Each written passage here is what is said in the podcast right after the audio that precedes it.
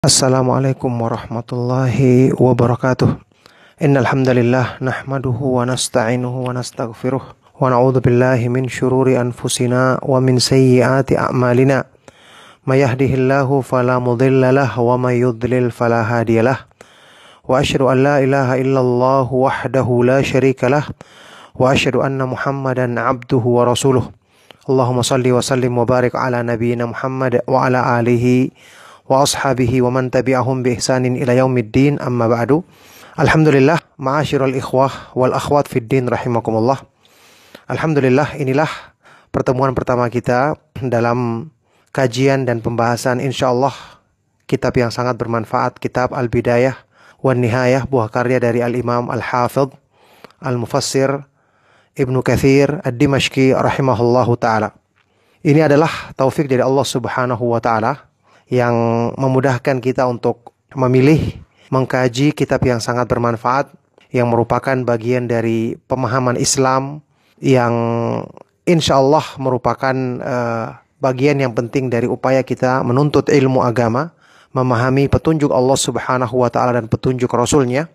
Karena kitab Al-Bidayah wan Nihayah pembahasannya adalah mengenai masalah yang paling penting di antaranya adalah mengenai sirah ya perjalanan hidup Rasulullah Shallallahu Alaihi Wasallam, khulafaur rasyidin, para sahabat radhiyallahu taala anhum ajmain, sebelumnya para nabi dan para rasul alaihi wassalam. Juga ada pembahasan mengenai penciptaan awal makhluk yang Allah Subhanahu wa taala ciptakan di alam semesta ini. Pembahasan-pembahasan yang sangat bermanfaat dan ini taufik dari Allah Subhanahu wa taala karena kita mengkaji permasalahan penting ini dengan membaca membahas tulisan dari imam besar ahli hadis sekaligus ahli tafsir yang sangat mendalam keilmuannya yang sangat berpegang teguh dengan manhaj atau metode pemahaman para sahabat radhiyallahu taala anhum ajma'in. Al-Imam Al-Hafidh Ibnu Katsir rahimahullah taala ya kita ketahui nanti kita akan kaji di sini uh, biografi singkat beliau adalah seorang ulama besar dan memberikan perhatian besar dalam tulisan-tulisan beliau yang namanya ketelitian memisahkan mana keterangan atau riwayat hadis yang sahih yang bisa dijadikan sebagai argumentasi atau sandaran dan mana hadis yang lemah. Termasuk dalam kitab Al-Bidayah wan Nihayah. Al-Bidayah wan Nihayah yang tentu, tentu nanti kita akan membahas muhtasarnya insya Allah dalam kajian beberapa sesi insya Allah nanti. Uh, muhtasar atau ringkasannya Kitab Al-Bidayah wa Nihayah artinya ya awal sampai akhir, pertama sampai pertama dan terakhir begitu ya. Ini pembahasan mengenai masalah sejarah atau perjalanan hidup Rasulullah Shallallahu Alaihi Wasallam dan para sahabat. Ini penting untuk kita kaji dari seorang ulama yang perhatian dalam uh, dalam masalah meneliti rawi-rawi atau pembawa-pembawa berita sejarah tersebut. Karena kita ketahui bersama ya musuh-musuh Islam atau orang-orang yang menyebarkan pemahaman yang rusak ketika mereka tidak menemui jalan untuk merusak dari menambahkan ayat Al-Quran. Membuat ayat-ayat yang palsu. Karena Allah subhanahu wa ta'ala telah menghadirkan para penghafal Al-Quran di setiap generasi. Sehingga kalau mereka ingin menambahkan dari ayat Al-Quran, memalsukan, ini gampang ketahuan. Maka mereka menempuh cara dari mana? Dari sisi hadis Nabi SAW. Termasuk dalam masalah ini dan termasuk yang paling besar adalah dari sisi sejarah atau tarikh ya perjalanan hidup Rasulullah SAW dan para sahabat radhiyallahu taala anhum ajmain. Ini seperti penjelasan Imam Ibnu Jauzi rahimahullah taala. Makanya ketika kita belajar hadis dan belajar sejarah tarikh Islam ini sebisa mungkin kita usahakan untuk membahasnya sama berdasarkan metode para ulama ahlu sunnah wal jamaah yaitu dengan meneliti riwayat. Tidak boleh kita bermudah-mudahan. Dalam masalah sejarah ini kita ketahui orang-orang Syiah, orang-orang Khawarij, pemahaman-pemahaman yang rusak itu banyak memasukkan hal-hal yang ingin mendukung, yang mereka ingin hidupkan hawa nafsu, pemahaman yang mendukung hawa nafsu mereka melalui sejarah. Ya, karena hadis Rasulullah Wasallam yang kita ketahui harus kita ambil dari yang sahih saja, tinggalkan riwayat yang dhaif. Kan sama dengan pembahasan sirah atau sejarah Nabi Shallallahu Alaihi Wasallam, perjalanan hidup Nabi Shallallahu Alaihi Wasallam dan para sahabat. Bukankah hadis Rasulullah Shallallahu Alaihi Wasallam kita ketahui maknanya adalah kullu ma anin Nabi Shallallahu Alaihi Wasallam min qaulin au fi'lin au takrir. semua yang bersumber dari Nabi Muhammad sallallahu alaihi wasallam baik itu ucapan, perbuatan ataupun penetapan beliau. Jadi kejadian yang terjadi pada diri Rasulullah sallallahu alaihi wasallam atau kejadian yang beliau lakukan atau sampaikan yang disaksikan kemudian dinukil oleh para sahabat radhiyallahu taala anhum ajmain ini adalah sunnah. Kemudian perbuatan para sahabat di hadapan Nabi Shallallahu Alaihi Wasallam atau ucapan salah seorang di antara mereka yang tidak diingkari oleh Nabi Shallallahu Alaihi Wasallam ini namanya takrir, sunnah takririyah, penetapan beliau, persetujuan beliau. Nah ini jelas keterkaitannya dengan sejarah atau perjalanan hidup Nabi Shallallahu Alaihi Wasallam dan para sahabat sangat erat. Maka harusnya kita teliti dalam mempelajari sejarah, mengambil dari tulisan para ulama yang terkenal dengan ketelitiannya. Makanya kitab-kitab rujukan dalam sejarah Islam, bahkan sejarah secara umum, seperti Tarikh At-Tabari, Tarikh Ibnu Jarir At-Tabari atau Tarikhul Umam wal Muluk, ya. Tarikhul Umam wal Muluk, ya. Sejarah umat-umat dan kerajaan-kerajaan yang lalu ini merupakan sandaran karena beliau menukil dengan sanad sehingga kita bisa menelitinya. Termasuk Al-Bidayah wa Nihayah ditulis oleh Imam Al-Hafidh Ibnu Kathir dengan ketelitian dalam memisahkan riwayat dalam misalkan riwayat. Tarikh Islam Al-Zahabi juga seperti itu. Ini buku-buku sandaran utama yang dijadikan rujukan oleh para ulama ahlus sunnah wal jamaah untuk menjelaskan tentang sejarah Islam dengan keterangan-keterangan yang insya Allah lebih dekat dengan ketelitian sehingga bisa dipertanggungjawabkan. Ikhwani wa akhwati fiddin rahimakumullah. Mengenai masalah apa yang saya katakan tadi ini adalah taufik dari Allah Subhanahu wa taala dengan kita memilih untuk mengkaji kitab yang ditulis oleh imam penghafal hadis, ahli tafsir seperti Imam Ibnu Katsir rahimahullah taala. Ini adalah merupakan bagian dari upaya kita untuk mempelajari Islam yang murni yang dijaga oleh Allah Subhanahu wa taala. Kita ketahui Al-Qur'an dijaga oleh Allah. Yakin kita, ya. Allah Subhanahu wa taala berfirman di dalam surat Al-Hijr, Inna nahnu nazzalna dzikra wa inna lahu lahafizun. Sesungguhnya kamilah yang menurunkan Al-Quran sebagai peringatan dan kamilah yang akan menjaganya. Kata para ulama ahlu sunnah wal jamaah, penjagaan terhadap Al-Quran di ayat ini seperti penjelasan Imam Ibnu Hazm, kemudian penjelasan Syal Albani dan para ulama yang lainnya, penjagaan terhadap Al-Quran dalam ayat ini juga mencakup penjagaan terhadap hadis Rasulullah Wasallam dan hal-hal yang berhubungan dengan pengamalan syariat Islam. Kenapa? Al-Quran yang menjelaskannya adalah sunnah Rasulullah SAW. Ucapan, perbuatan, atau penetapan beliau. Maka dengan dijaganya Al-Quran berarti dijaga juga hadis-hadis Rasulullah SAW. Ya, bagaimana cara dijaga hadis Rasulullah SAW? Yaitu dengan menghadirkan para ulama yang mereka akan menghafal hadis Rasulullah SAW, menelitinya, meneliti sejarah yang benar, untuk memisahkan mana riwayat-riwayat kisah-kisah yang bisa diambil untuk kita jadikan sebagai sandaran dalam memahami dan mengamalkan Islam dan mana yang tidak demikian atau riwayat-riwayat yang sudah diselewengkan atau dipalsukan oleh orang-orang yang ingin merusak agama. Itulah sebabnya sunnah Rasulullah SAW yang cakupannya seperti yang kita jelaskan tadi itu Allah Subhanahu wa taala jaga sebagaimana Allah Subhanahu wa taala menjaga Al-Qur'an.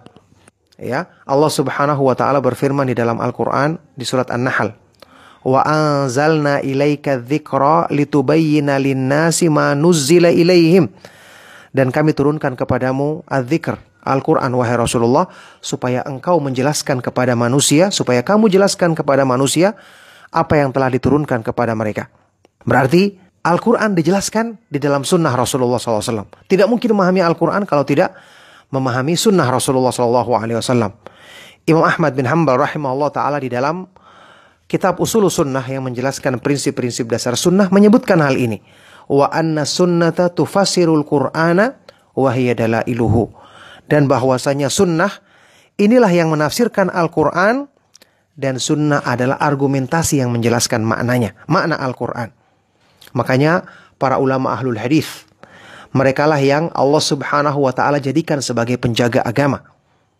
Merekalah yang meneliti riwayat, hadis atau sejarah atau tarikh Islam.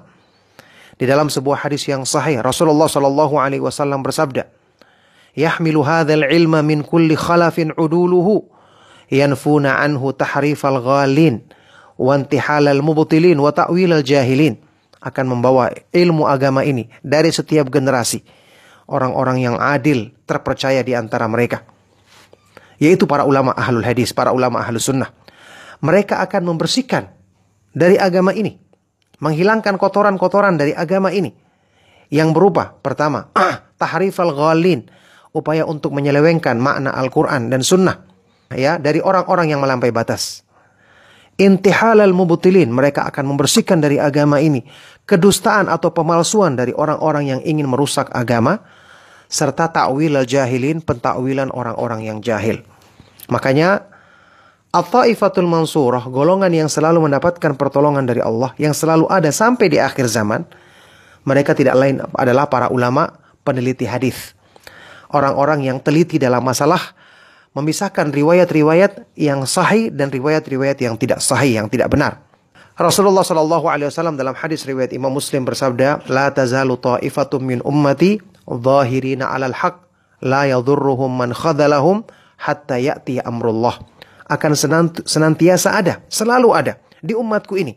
Sekelompok orang yang selalu berpegang, yang selalu membela kebenaran, menampakkan kebenaran, memenangkan kebenaran tidak akan membahayakan mereka, merugikan mereka. Orang-orang yang khadalahum, yang meninggalkan mereka, berpaling dari mereka, sampai datang keputusan Allah subhanahu wa ta'ala menjelang hari kiamat nanti. Semua para ulama, Al-Imam Ibn Mubarak, Imam Ahmad Ibn Hanbal, Imam Ali Ibn Al-Madini, Imam Bukhari, semua mereka mengatakan, hum ashabul hadis mereka itulah orang-orang yang mereka itu adalah orang-orang yang selalu mempelajari hadis-hadis Rasulullah sallallahu alaihi wasallam yang selalu tekun mengkaji makna hadis Rasulullah sallallahu alaihi wasallam untuk memahami Al-Qur'an, memahami Islam dengan benar dengan memisahkan riwayat-riwayat yang sahih dan dari riwayat-riwayat yang lemah. Barakallahu fikum. Sekarang kita akan sebutkan di sini ya sebagai pengantar untuk kita membahas kitab Al-Bidayah wa Nihayah, terjemah atau biografi singkat dari Al-Imam Ibnu Katsir rahimahullah taala. Ya, Al-Imam Ibnu Katsir rahimahullah taala, nama beliau yang lengkap adalah beliau adalah Imam Ismail Ibnu Umar Ibnu Katsir, Ibnu Daw Al-Qurashi, ya keturunan Quraisy berarti, Al-Busrawi Ad-Dimashqi. Ya, dari nisbah beliau kepada Damaskus, ibu kota Suriah atau Syria sekarang dari salah satu wilayah yang bernama Busra ya.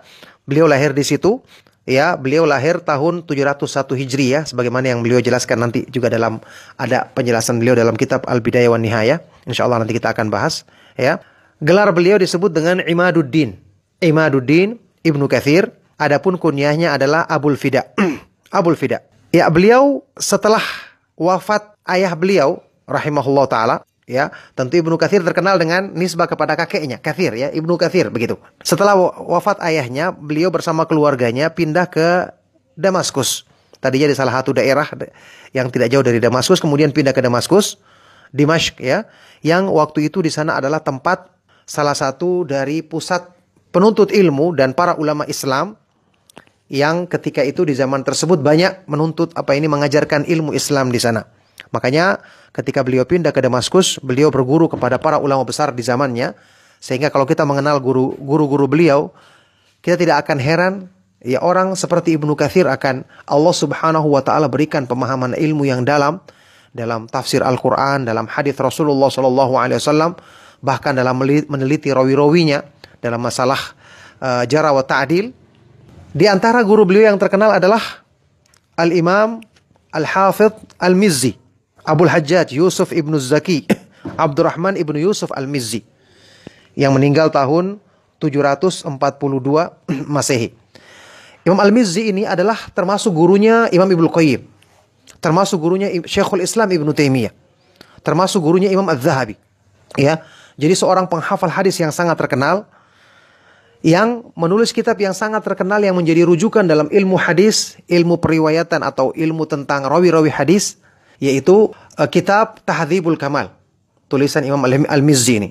Tahdhibul Kamal ini adalah kitab yang memuat rawi-rawi hadis yang menjelaskan biografi rawi-rawi hadis sekaligus tentang penilaian diterima atau ditolaknya riwayat mereka khususnya yang berhubungan dengan kitab hadis 6 kitab hadis yang paling terkenal Hadis uh, kitab Bukhari, Sahih Bukhari, Sahih Muslim, Sunan Abi Daud, Sunan An-Nasai, Sunan At-Tirmidzi dan Sunan Ibnu Majah. Al-Hafidz Al-Mizzi ini termasuk guru dari Imam Ibnu Katsir yang beliau lama belajar dengannya sekaligus bahkan menjadi mertuanya karena Ibnu Katsir nanti menikah dengan dengan anak perempuan Imam Al-Mizzi ini. Taib. Kemudian berikutnya guru beliau adalah Syekhul Islam Ibnu Taimiyah rahimahullah taala. Ulama besar yang kita sudah kenal bersama ya, yang demikian dalam ilmunya dalam berbagai bidang agama, tafsir, hadis, kemudian masalah akidah, apalagi masalah fikih dan yang lainnya. Ya Syekhul Islam Ahmad Ibnu Abdul Halim Ibnu Abdul Salam Ibnu Taimiyah rahimahullah taala. Termasuk guru beliau adalah Al-Imamul Hafidh, penghafal hadis yang sangat terkenal yaitu Imam Az-Zahabi. Ya, Al-Imam Abu Abdullah Muhammad Ibnu Uthman Az-Zahabi rahimahullahu taala. Kemudian juga termasuk guru beliau adalah Al-Imam Abu Abdullah Ibnu Qayyim al-Jauziyah rahimahullah taala. Imam Ibnu Qayyim termasuk gurunya.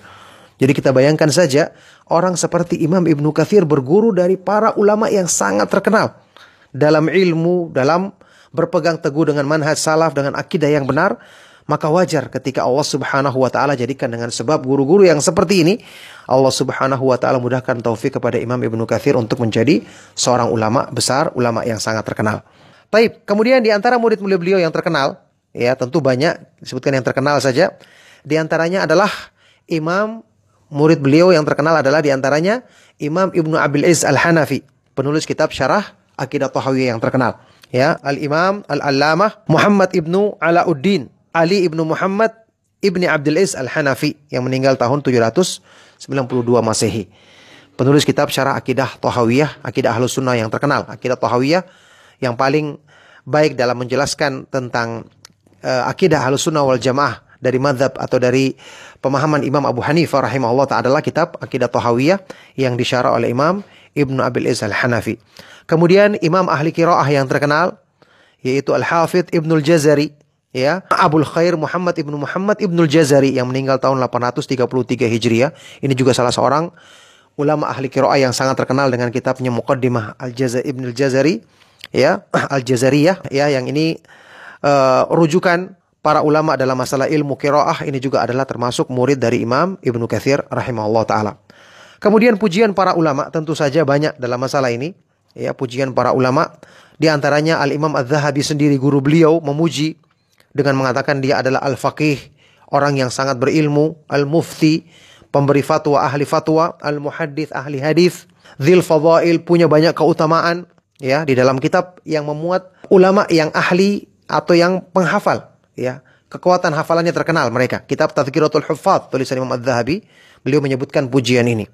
Beliau mensifati Imam Ibnu Katsir juga dengan sebagai seorang ulama yang memberikan perhatian kepada ilmu ilmu tentang rawi-rawi hadis tentang matan hadis fikih kemudian banyak menulis tulisan menulis tafsir dan seterusnya. Taib kemudian Para ulama yang menyebutkan biografi beliau sepakat mengatakan beliau adalah penghafal hadis yang sangat kuat. Bahkan sebagian mengatakan bahwa beliau adalah yang paling kuat menghafal hadis di antara para ulama yang pernah kami temui. Seperti ucapan dari muridnya Syahabuddin Ibnu Haji dan para ulama yang lainnya memuji dengan pujian seperti itu.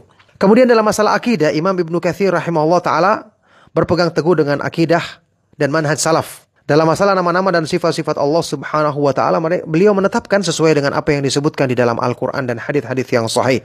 Misalnya tentang sifat as-sam' ya, Allah Maha mendengar, Maha melihat. Bahkan al-ain, Allah memiliki mata atau dua mata, wajah, ilmu, al-quwwah, Maha kuat dan Maha perkasa. Sifat seperti al-hub, al-bughd, Allah Maha mencintai, membenci sesuai dengan kehendaknya ya. Tentu kita wajib menetapkannya sesuai dengan seperti penjelasan beliau Imam Ibnu Katsir, akidah Ahlus Sunnah wal Jamaah tanpa kita menyerupakannya dengan makhluk, tanpa kita menyelewengkan maknanya, tanpa menolak sifat-sifat tersebut dan tanpa membagaimanakannya. Kemudian tulisan beliau sangat banyak tentu saja ya, kitab Al-Bidayah wan Nihayah, kemudian kitab tafsir yang sangat terkenal, tafsir Ibnu Katsir, tafsirul Qur'anil Azim, kemudian kitab yang berhubungan dengan ilmu hadis seperti Ikhtisar Ulumil Hadis ya. Dan banyak kitab yang kalau ingin disebutkan. Al-Imamul Hafidh Ibnu Katsir meninggal dunia ya wafat di tahun 774 dan sebelum meninggal dunia di akhir-akhir hidup beliau Allah Subhanahu wa taala berikan ujian untuk kemuliaan beliau tentu saja dengan beliau eh, dijadikan matanya buta.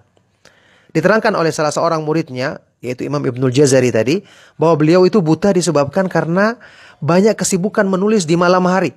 Kita ketahui di zaman tersebut penerangan lampu tidak seperti sekarang. Sehingga karena kesibukan ini Allah Subhanahu wa taala berikan ujian untuk kemuliaan beliau dengan dijadikan matanya buta. Ya, semoga Allah Subhanahu wa taala merahmati Al-Imam Al-Hafidh Ibnu Katsir mengampuni dosa-dosa beliau dan menempatkan beliau di tempat yang lapang di dalam kuburannya dan diberikan balasan untuk masuk ke dalam surga dan semoga kita bisa menjadi pengikut beliau dalam kebaikan ya meneladani beliau dan para ulama ahlus sunnah wal jamaah yang lainnya mengikuti tentu saja petunjuk mereka sebelumnya petunjuk para sahabat radhiyallahu taala anhum ajma'in dan petunjuk Rasulullah sallallahu alaihi wasallam. Semoga Allah Subhanahu wa taala mengumpulkan kita bersama para ulama ahlus sunnah wal jamaah di dalam surganya di akhirat nanti. Demikianlah ini pembahasan ringkas tentang biografi beliau. Insya Allah nanti selanjutnya kita akan membahas tentang kitab Al-Bidayah wan Nihayah atau juga kita akan uh, sebutkan tentang pentingnya mempelajari sejarah ya mudah-mudahan Allah Subhanahu wa taala mudahkan di kesempatan berikutnya. Cukup sampai di sini.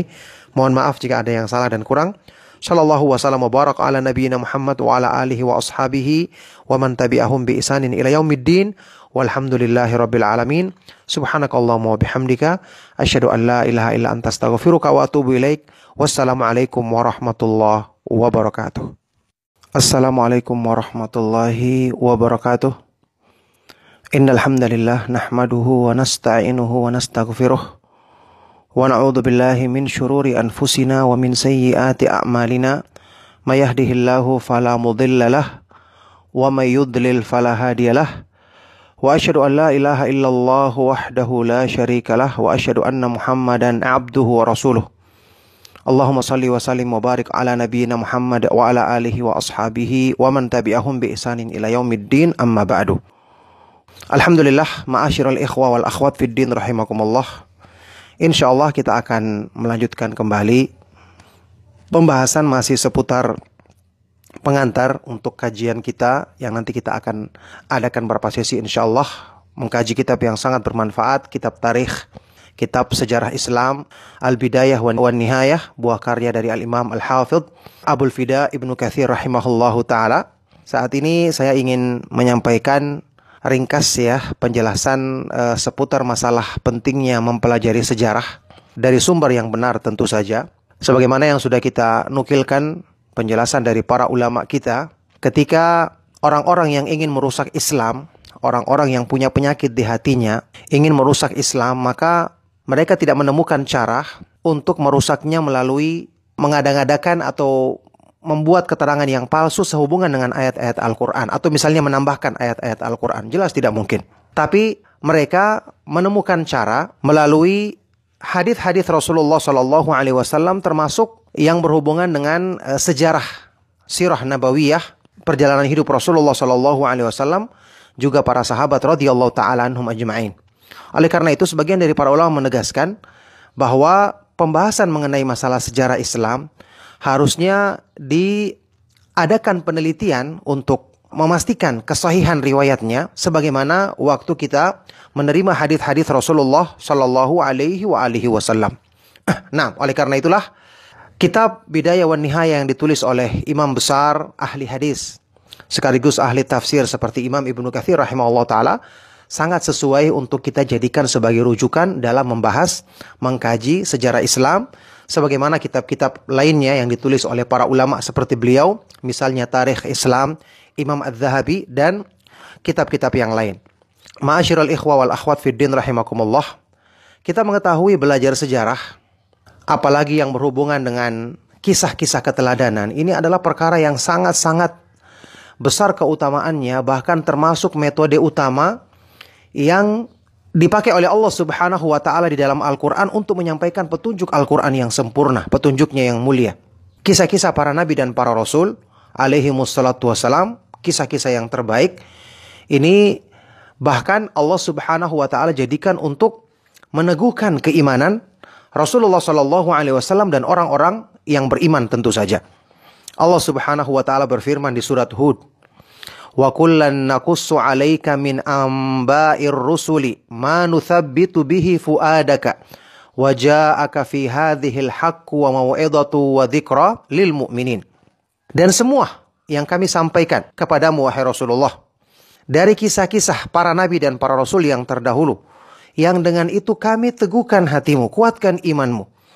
Dan di dalam kisah-kisah ini terdapat ya datang kepadamu, terdapat di dalamnya kebenaran, sebaik-baik nasihat dan peringatan bagi orang-orang yang beriman. Di sini, ma'asyiral ikhwa wal akhwat fid din rahimakumullah, kaidah penting yang diterangkan oleh para ulama. Kenapa kisah-kisah itu sangat bermanfaat, bahkan mungkin bisa lebih bermanfaat dari sekedar nasihat atau peringatan biasa. Ya, Syekh Abdurrahman As-Sa'di rahimahullah taala ketika menjelaskan di antara perkara-perkara yang penting dalam pengajaran Islam dalam memudahkan untuk menyampaikan nasihat atau memudahkan untuk uh, mentarbiah ya mendidik generasi muda adalah dengan contoh nyata ini lebih kuat pengaruhnya daripada sekedar nasihat dengan kata-kata. Beliau mengatakan innal iktida'a bil af'ali wal ahwali aqwalu minal iktida'i bil aqwal. Sesungguhnya mengambil teladan dengan contoh perbuatan langsung atau keadaan yang bisa disaksikan ya atau misalnya kisah yang bisa kita renungkan ini lebih kuat pengaruhnya dibandingkan dengan sekedar kata-kata biasa. Dibandingkan dengan sekedar nasihat dengan kata-kata saja. Jadi pengaruh dari kisah itu sangat besar dalam bentuk kepribadian. Waktu kita membaca kisah-kisah para sahabat, apalagi para nabi dan para rasul alaihi wassalam, kita renungkan, ya jelas pengaruhnya sangat besar untuk menguatkan kita dalam keimanan, menyemangati kita karena ada orang-orang mulia sebelum kita yang telah menempuh jalan ini secara nyata. Makanya di surat Yusuf ayat 111 Allah Subhanahu wa taala berfirman, "Laqad kana fi qasasihim ibratun liulil albab." Ya. Sungguh pada kisah-kisah mereka terdapat pelajaran bagi orang-orang yang berakal. Ya, terdapat pelajaran bagi orang-orang yang bisa merenungkannya dengan akal sehatnya. Sehingga benar-benar mempelajari sejarah Islam tentu dengan metode yang benar, dengan menyeleksi riwayat-riwayat yang sahih dan meninggalkan riwayat-riwayat yang jelas-jelas kedustaannya ini sangat penting dan benar-benar merupakan bagian yang tidak mungkin dipisahkan daripada upaya untuk menguatkan keimanan kita, memudahkan kita mengajak manusia ke jalan Allah Subhanahu wa taala sumber daripada ilmu yang bermanfaat yang akan mewariskan mewariskan amalan soleh. Al-Imam Imam besar ahlu sunnah dari kalangan ahlul hadis yang terkenal Al-Imam As-Sakhawi ya Imam As-Sakhawi menulis sebuah kitab khusus membantah orang-orang yang mencela sejarah Islam. Judul kitabnya Al-I'lamu bit Tawbihi liman dhamma tarikh. Ya, Al-I'lamu bit Tawbih liman dhamma tarikh ya mengumumkan keburukan atau celaan bagi orang-orang yang melecehkan tarikh Islam. Beliau menyebutkan di situ ya, menukilkan di situ ada beberapa faedah besar kita mempelajari sejarah Islam. Di antara faedahnya adalah dengan mempelajari sejarah Islam ini merupakan kita akan mengenal bukti tentang benarnya petunjuk kenabian yang dibawa oleh nabi kita yang mulia Nabi Muhammad sallallahu alaihi wa alihi wasallam.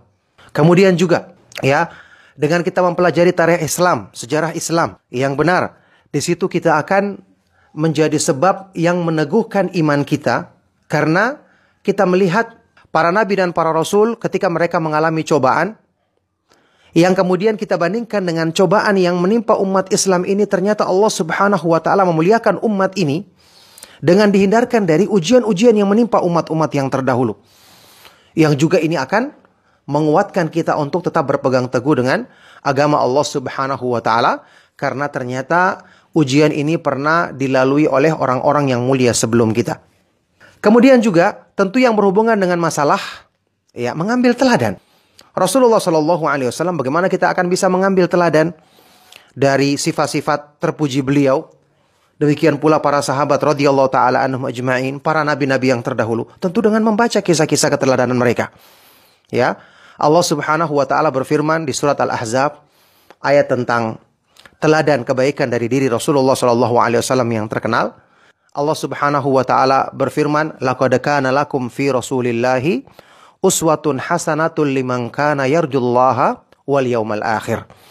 Sungguh-sungguh telah ada pada diri Rasulullah Shallallahu alaihi wasallam suri teladan yang baik bagimu. Bagi orang-orang yang mengharapkan rahmat Allah dan balasan kebaikan di hari akhir, wa dzakarallaha dan banyak berzikir kepada Allah Subhanahu wa taala. Di sini dikatakan pada diri Rasulullah SAW. Mencakup apa?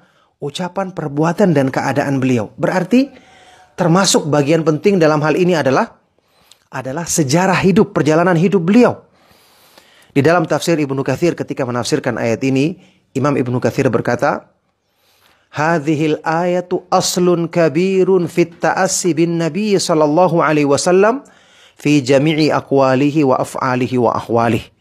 Ayat yang mulia ini merupakan landasan yang sangat agung tentang keutamaan meneladani Rasulullah sallallahu alaihi wasallam, keagungan menjadikan teladan Rasulullah sallallahu alaihi wasallam pada semua ucapan, perbuatan dan keadaan beliau.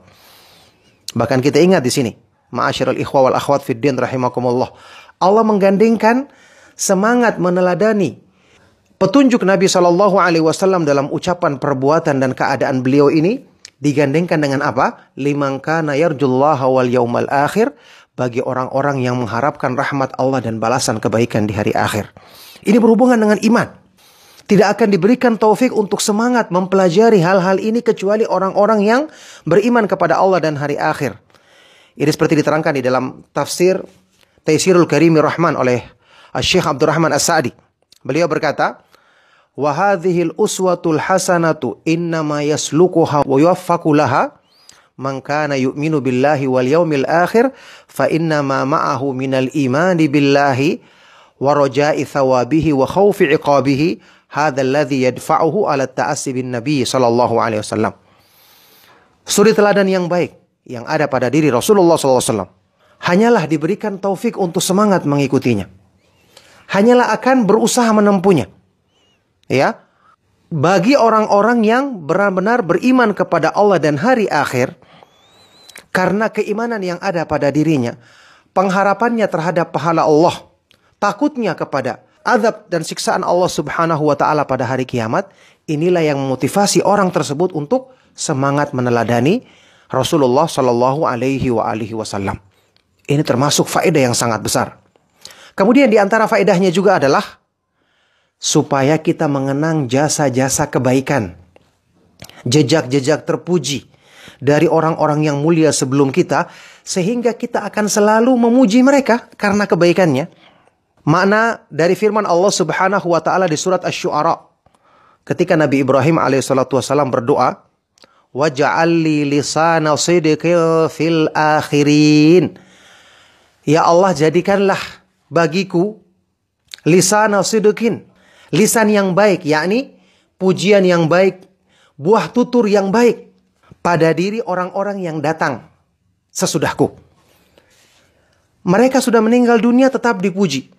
Para ulama sewaktu kita nukil ucapan mereka, kita sebutkan perkataan mereka, kita sebutkan perbuatan-perbuatan baik mereka dalam membela Islam. Apa yang kita katakan? Semoga Allah merahmatinya. Semoga Allah mengampuni dosa-dosanya. Semoga Allah Subhanahu wa taala membalas kebaikannya dengan sempurna. Inilah sebabnya para ulama itu tidak pernah mati. Sampai pun tubuh mereka sudah lama terkubur. Beda dengan orang-orang yang mulia hanya karena urusan dunia. Di dalam sebuah athar yang sahih dari Ali bin Abi Thalib radhiyallahu taala anhu, beliau mengatakan, mata khuzanul amwali wa hum ahya'u wal ulama'u bakuna ma bakiyad dahru. Orang yang hanya memiliki harta kekayaan duniawi, mereka telah mati di hati manusia padahal mereka masih hidup. Karena kekayaan dunia tidak bermanfaat untuk orang. Tetapi para ulama, mereka tetap hidup selama masa ini masih ada. Selama waktu masih ada. Sampai hari kiamat. Meskipun mereka telah meninggal dunia, tapi lisana sirkin, buah tutur yang baik, pujian. Dan doa-doa kebaikan untuk mereka selalu diucapkan oleh umat ini ketika membaca nukilan-nukilan mereka atau membaca kitab-kitab mereka, menukil keterangan-keterangan yang bermanfaat dari dari mereka. Oleh karena itulah belajar sejarah sangat penting sekali, ya. Dan di sini saya ingin tambahkan ada penjelasan yang sangat bermanfaat sekali dari Syekh Uthman Al-Khumais ya. Uthman bin Muhammad Al-Khumais di dalam kitab sejarah atau kritik terhadap kesalahan-kesalahan dalam meriwayatkan sejarah ya bahwasanya beliau menyebutkan ada beberapa metode yang dibuat oleh orang-orang yang ingin merusak Islam melalui sejarah melalui sejarah Islam. Ini penting untuk kita ketahui ya. Di antaranya adalah al-ikhtilaku wal kadhib mereka mengadakan kisah-kisah yang dusta. Kisah-kisah yang palsu, tidak benar penisbatannya kepada sejarah Islam itu sendiri. Ini banyak dilakukan oleh orang-orang Syiah, orang-orang Khawarij yang ingin mendukung uh, perbuatan-perbuatan uh, atau pemahaman-pemahaman buruk mereka. Kita masih ingat di dalam hadis riwayat Imam Muslim, pernyataan imam besar dari kalangan tabi'in Muhammad ibnu Sirin, lam yakunu yas'aluna 'anil isnad. Falamma waqa'atil fitnatu qalu sammu lana rijalakum fayundaru ila ahli sunnati fayukhadu hadithuhum wa yundaru ila ahli bid'ah fala hadithuhum. Dulunya di kalangan para sahabat dan para pembesar tabi'in mereka tidak menanyakan masalah sanad. Tidak perlu menanyakan masalah rawi-rawi hadis karena semua orang-orang baik di zaman sahabat generasi yang paling utama. Awal-awal masa tabi'in belum banyak terdapat fitnah. Tidak perlu tanya rawi-rawi hadis. Siapa yang membawakan kisah ini tidak perlu. Semuanya orang adalah orang-orang yang benar. Tapi ketika terjadi fitnah, maka mereka mengatakan, sebutkanlah rawi-rawi atau pembawa-pembawa kisah ini, pembawa-pembawa hadis ini. Siapa yang meriwayatkannya? Maka dilihat kepada ahlu sunnah, diambil hadis mereka, dan dilihat kalau itu ahlul bid'ah, maka ditolak riwayat hadis mereka. Sama dengan kisah-kisah sejarah. Tentang peperangan Rasulullah SAW, tentang kisah perjalanan Rasulullah SAW. Bukankah kita mengambil masalah fikih yang banyak? Bahkan masalah-masalah akidah sebelumnya tentu saja. Dari kisah-kisah ini. Ya bagaimana sholat waktu safar. Bagaimana perkara-perkara yang mungkin ketika satu kejadian turun ayat Al-Quran. Banyak hal-hal yang kita ambil. Dari kisah-kisah ini maka ini tidak mungkin dibedakan dari masalah mempelajari sejarah Islam tidak bisa dibedakan dari mempelajari hadis-hadis Rasulullah Wasallam dalam artian meneliti sahih atau tidaknya riwayat tersebut. Tapi kemudian aziyadatu alal hadithati awin nukson minha because they tashwih. Yang kedua, menambah. Menambah atau mengurangi satu kisah dalam sejarah untuk menjelek-jelekan tentu saja. Asal kisahnya sahih tapi ditambah-tambah riwayatnya. Ini mereka lakukan. Ya. Dan ini contohnya juga sangat banyak ya. Contohnya sangat sangat banyak. Contoh seperti kisah-kisah yang dusta misalnya ada disebutkan dalam sejarah Aisyah radhiyallahu taala anha katanya ketika mendengar kematian Ali bin Abi Thalib radhiyallahu taala anhu dia langsung sujud syukur. Ini kisah dusta. Ya, ini kisah dusta, tidak benar penisbatannya kepada Aisyah radhiyallahu taala anha. Kemudian takwil yang batil untuk kisah-kisah dalam sejarah. Kisahnya benar, tapi mereka berusaha namanya juga penulis dia akan menggiring pembacanya kepada apa yang ada dalam pikirannya. Maka dia akan menjelaskan makna yang rusak untuk mendukung pemahaman atau hawa nafsunya. Kemudian yang keempat, ibrazul mathalibi wal akhta. Menampakkan keburukan-keburukan dan kesalahan-kesalahan. Misalnya kesalahan para sahabat radhiyallahu taala anhum ajmain. Benar misalnya ini kisah dari sejarah ini benar. Ada sahabat yang berbuat salah. Tapi untuk keyakinan ahlu sunnah wal jamaah kita kan mengetahui ini kesalahan ijtihad, yang Allah Subhanahu wa taala telah menjanjikan pengampunan bagi mereka dan mereka bukanlah orang-orang yang terus-menerus dalam kesalahan. Berbagai macam kemungkinan baik kita berikan, tapi untuk mereka ini berusaha ditampakkan kesalahan tersebut dibesar-besarkan dan dihubung-hubungkan dengan keyakinan keyakinan rusak mereka. Nah, kemudian yang kelima, sinaatul asy'ari li ta'yidi hawadits tarihiyah, membuat syair-syair untuk ya mendukung kisah-kisah dalam sejarah yang mereka inginkan. Dibuatlah syair-syair yang kemudian dinisbatkan kepada sahabat misalnya yang kemudian ini dianggap mendukung satu kejadian yang mereka inginkan untuk diambil agar mendukung hawa nafsu mereka. Ini juga mereka lakukan. Kemudian yang keenam, wad'ul kutubi warrasailil muzayyafah, ya membuat kitab-kitab atau tulisan-tulisan yang palsu tentang sejarah Islam jelas untuk mendukung kerusakan pemahaman-pemahaman mereka. Tapi barakallahu fikum ini hanya penjelasan ringkas tentang pentingnya belajar sejarah Islam dari uh, metode penukilan riwayat yang sahih ya dan menolak atau menjauhkan dari metode penukilan hadis atau sejarah yang tidak sahih riwayatnya. Ini menjadi mukaddimah yang insya Allah bermanfaat untuk kajian kita nanti kita membahas kitab Al-Bidayah wa Nihayah. Semoga menjadi sebab untuk uh, kita mendapatkan ilmu yang bermanfaat yang mewariskan amalan soleh. Saya cukupkan sallallahu wasallam wa barak ala nabiyina Muhammad wa ala alihi wa ashabihi wa man tabi'ahum bi ihsan ila yaumiddin. Walhamdulillahi rabbil alamin. Subhanakallahumma wa bihamdika asyhadu an la ilaha illa anta astaghfiruka wa atubu ilaik. Wassalamu alaikum warahmatullahi wabarakatuh. Assalamualaikum warahmatullahi wabarakatuh. Innal hamdalillah nahmaduhu wa nasta'inuhu wa nastaghfiruh. Wa na'udzu billahi min shururi anfusina wa min sayyiati a'malina. ما يهده الله فلا مضل له وما يضلل فلا هادي له وأشهد أن لا إله إلا الله وحده لا شريك له وأشهد أن محمدا عبده ورسوله اللهم صل وسلم وبارك على نبينا محمد وعلى آله وأصحابه ومن تبعهم بإحسان إلى يوم الدين أما بعد الحمد لله معاشر الإخوة والأخوات في الدين rahimakumullah Alhamdulillah kita bersyukur kepada Allah Subhanahu wa taala yang kembali memperjumpakan kita di waktu yang sangat berbahagia ini insyaallah dalam lanjutan kajian kita membahas kitab yang sangat bermanfaat kitab Al-Bidayah wan Nihayah buah karya dari Al-Imamul Hafidh Ibnu Katsir rahimahullahu taala. Ya, saat ini kita akan memasuki pembahasan mukaddimah dari kitab yang sangat berfaedah ini, yang sangat bermanfaat ini. Kitab Al-Bidayah wa Nihayah, mukaddimahnya saya akan membawakan insya Allah secara ringkas dari kitab aslinya, ya kitab Al-Bidayah wa Nihayah, cetakan yang standar, cetakan Maktabatul Ma'arif di Beirut, Lebanon, cetakan kedua tahun 1411 Hijriah atau 1990 Masehi.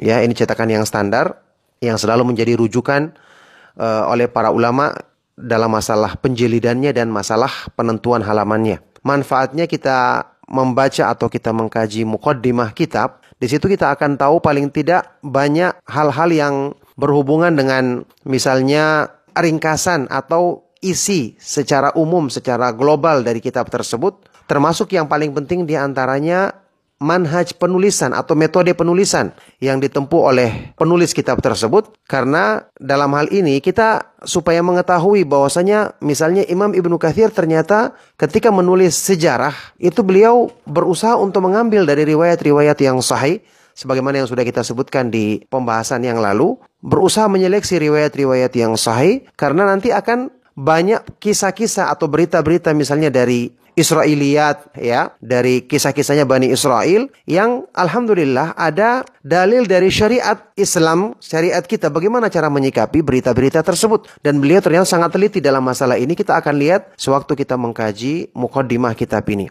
Taib, saya persingkat saja. Langsung saya sebutkan dari awal tentu setelah membuka kitab ini dengan membaca Bismillahirrahmanirrahim. Al-Imam Ibnu Katsir rahimahullah taala membukanya dengan memuji Allah Subhanahu wa taala menyanjungnya dengan pujian yang sangat tinggi yang sangat panjang dan banyak diambil dari pujian-pujian yang disebutkan di dalam Al-Qur'an ya di dalam ayat-ayat Al-Qur'an. Saya baca sedikit satu paragraf pertama ya. Beliau berkata, Alhamdulillahil awwalil akhiril batinil zahiril ladzi huwa bikulli syai'in alim. Al awwalu falaysa qablahu syai', al akhiru falaysa ba'dahu syai', zahiru falaysa fawqahu syai'un. الباطن فليس دونه شيء الأزلي القديم الذي لم يزل موجودا بصفات الكمال ولا يزال دائما مستمرا bakian sarmadian bilang qida'in walan fisalin wala zawal. Ya'lamu dabiban namlati saudai ala sakhrati sammai fil lailati dhalmai wa ala darrimali wa huwa al-aliyul kabirul muta'al. Al-Aliyul Azimul Ladhi khalaqa kulla syai'in faqaddarahu taqdira. Segala puji bagi Allah Subhanahu wa taala yang Maha Awal dan Maha Akhir, yang Maha Batin, Maha Zahir, yang dialah yang maha mengetahui segala sesuatu. Dia maha awal, maka tidak ada sesuatu pun sebelumnya. Dan maha akhir, maka tidak ada sesuatu pun setelahnya. Ya, Allah subhanahu wa ta'ala maha zahir, yakni maha tinggi, maka tidak ada sesuatu pun makhluk di atasnya. Dan dia maha batin, artinya maha dekat, maka tidak ada satu makhluk pun yang lebih dekat dengannya. Ya, karena sempurnanya ilmu dan pengawasannya. Dialah yang azaliyul qadim yang maha kekal abadi yang senantiasa ada dengan sifat-sifat kemahasempurnaannya yang selalu dan senantiasa ada terus menerus kekal tanpa pernah terputus, tanpa pernah habis, tanpa pernah hilang. Dialah yang maha mengetahui seekor semut merayapnya semut hitam di atas batu batu karang yang sangat hitam pekat di kegelapan malam yang sangat. Dia maha mengetahui jumlah pasir di permukaan bumi ini dan dialah yang maha tinggi, maha besar, maha agung yang menciptakan segala sesuatu kemudian menetapkan ketentuan takdirnya. Ya, banyak pujian seperti ini yang beliau sampaikan dari pujian-pujian dan sifat-sifat kesempurnaan Allah Subhanahu wa taala sebagaimana kebiasaan para ulama ahlu sunnah dalam memulai kitab mereka dengan pujian-pujian dan sanjungan-sanjungan yang pantas bagi keagungan Allah Subhanahu wa taala. Kemudian beliau mengingatkan di sini ya bahwa Allah Subhanahu wa taala melimpahkan banyak nikmat kepada manusia, nikmat-nikmat yang sangat besar dan beliau akhiri setelah menyebutkan nikmat ini wa in ta'uddu nikmatallahi la tuhsuha innal insana la kafar. Dan kalau kalian menghitung nikmat Allah Subhanahu wa taala, kalian tidak akan bisa menghitungnya. Sesungguhnya manusia benar-benar sangat zalim dan sangat kufur. Kemudian beliau mengingatkan, "Wa kana min a'dhami ni'amihi 'alaihim." Termasuk sebesar-besar nikmat yang Allah limpahkan kepada manusia. Nikmat yang paling agung adalah kebaikan yang Allah yang paling besar kepada mereka. Ba'da an khalaqahum wa razaqahum wa yassara lahumus sabila wa antaqahum. Setelah Allah menciptakan, menganugerahkan rezeki, memudahkan jalan-jalan, memberikan kemampuan berbicara bagi manusia, nikmat yang paling besar setelah itu adalah nikmat an arsala rusulahu alaihi wassalatu wassalam ilaihim. Dengan Allah mengutus rasul-rasul membawa petunjuk yang sempurna bagi manusia. Wa anzala kutubahu alaihim dan menurunkan kitab-kitab suci kepada mereka. Mubayyinatan halalahu wa haramahu menjelaskan perkara-perkara yang halal dan yang haram, hukum-hukum halal dan haram, wa akhbarahu berita-berita yang menyangkut keimanan yang wajib kita benarkan, wa ahkamahu dan hukum-hukum yang Allah syariatkan di dalam Islam. Wa tafsila kulli syai'in fil mabda'i wal ma'adi ila yaumil qiyamah dan juga kitab-kitab suci ini menjelaskan rincian segala sesuatu ya baik dari permulaan yang ada di muka bumi ini kemudian di akhirat nanti sampai pada hari kiamat. Inilah nikmat yang paling besar yang Allah Subhanahu wa taala limpahkan kepada manusia. Fasa'idu man qabala al-akhbara wa bitasdiki wa taslim. Maka orang yang berbahagia adalah orang-orang yang menerima berita-berita dari Allah Subhanahu wa taala dengan membenarkan dan tunduk. Wal awamir bil inqiyadi. Menerima perintah-perintah dari Allah dengan mengikatkan diri, mengamalkannya. Wan nawahi bit ta'zim. Menerima larangan-larangan Allah dengan mengagungkannya, berhati-hati untuk tidak melanggarnya. Fafaza bin na'imil mukim. Inilah orang-orang yang akan maka dia akan beruntung dengan kenikmatan yang kekal abadi di akhirat nanti. Wa zuhziha an maqamil mukadzibin dan dia akan dijauhkan dari tempatnya orang-orang yang mendustakan kebenaran fil jahim di dalam neraka yang menyala-nyala. Dzatiz zakumi wal hamim yang makanannya adalah buah zakum yang sangat pahit yang sangat buruk rasanya wal hamim dan api yang menyala-nyala wal adzabil alim dan adab yang sangat pedih. Nah, ini beliau sampaikan untuk mengingatkan kepada kita bahwa nikmat terbesar adalah nikmat diturunkannya Islam.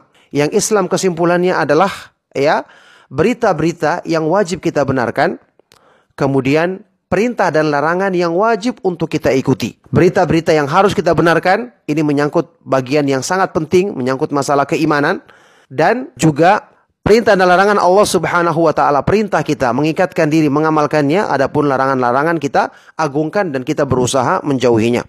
Kemudian beliau bersyahadat, Asyhadu an la ilaha illallah wahdahu la syarikalah. Ya, aku bersaksi bahwa tidak ada sembahan yang benar selain Allah subhanahu wa ta'ala satu-satunya dan tidak ada sekutu baginya. Wa asyhadu anna Muhammadan abduhu wa rasuluh dan aku bersaksi bahwa Nabi Muhammad sallallahu alaihi wasallam adalah hamba Allah dan utusannya. Di sini perlu saya ingatkan ya bahwa yang kita akan bahas nanti dari kitab ini ya yang akan nanti kita sudah terangkan juga kemarin dan juga nanti akan kita lebih jelas kita lihat untuk kelengkapan dari uh, kata pengantar yang beliau bawakan ini banyak menyangkut masalah berita-berita penciptaan awal makhluk kemudian nanti masalah tanda-tanda hari kiamat, surga dan neraka ya yang akan beliau terangkan di bagian akhir sesuai dengan namanya. Judul kitab ini Al-Bidayah wan Nihayah dari penciptaan awal makhluk sampai di akhir sampai keadaan hari kiamat. Berita-berita ini sangat penting. Ini sekali berkali-kali saya jelaskan, di dalam Islam itu bukan cuma mengamalkan perintah meninggalkan larangan. Memang ini bagian yang besar. Tolap. Kita diperintahkan menuruti, mengikuti apa yang diperintahkan oleh Allah dan menjauhi apa yang dilarangnya. Tapi bukan cuma ini Islam. Islam itu ada bagian besar yang tidak kalah pentingnya dari mengamalkan perintah dan menjauhi larangan, yaitu yang namanya membenarkan berita, mengimaninya. Orang yang tidak mengimani berita-berita dari Allah Subhanahu wa taala ini bisa menggugurkan keislamannya. Ini banyak disebutkan di dalam ayat Al-Qur'an. Coba kita lihat. Allah Subhanahu wa taala berfirman di surat Al-Lail yang ketika menyebutkan dua hal ini, fa'andzartukum naran taladza la yaslaha illal ashqa alladhi kadzdzaba wa tawalla. Aku peringatkan kalian, wahai manusia, tentang neraka yang menyala-nyala. Yang neraka yang menyala-nyala ini la yaslaha tidaklah masuk ke dalamnya kecuali orang yang paling celaka. Sifatnya dua. Alladhi kadzdzaba wa tawalla. Yang dia itu mendustakan, tidak membenarkan berita-berita dari Allah dan watawalla berpaling dari perintah dan larangan Allah. Ingat dua bagian besar. Ya. Orang yang tidak membenarkan berita-berita dari Allah, tidak mengimaninya sesuai dengan apa yang Allah beritakan, maka dia kena penyakit besar yaitu syubhat namanya. Adapun orang yang berpaling dari perintah dan larangan Allah, ya, maka dia kena penyakit yang namanya syahwat dan inilah dua kesimpulan godaan syaitan yang paling besar, syubhat dan syahwat.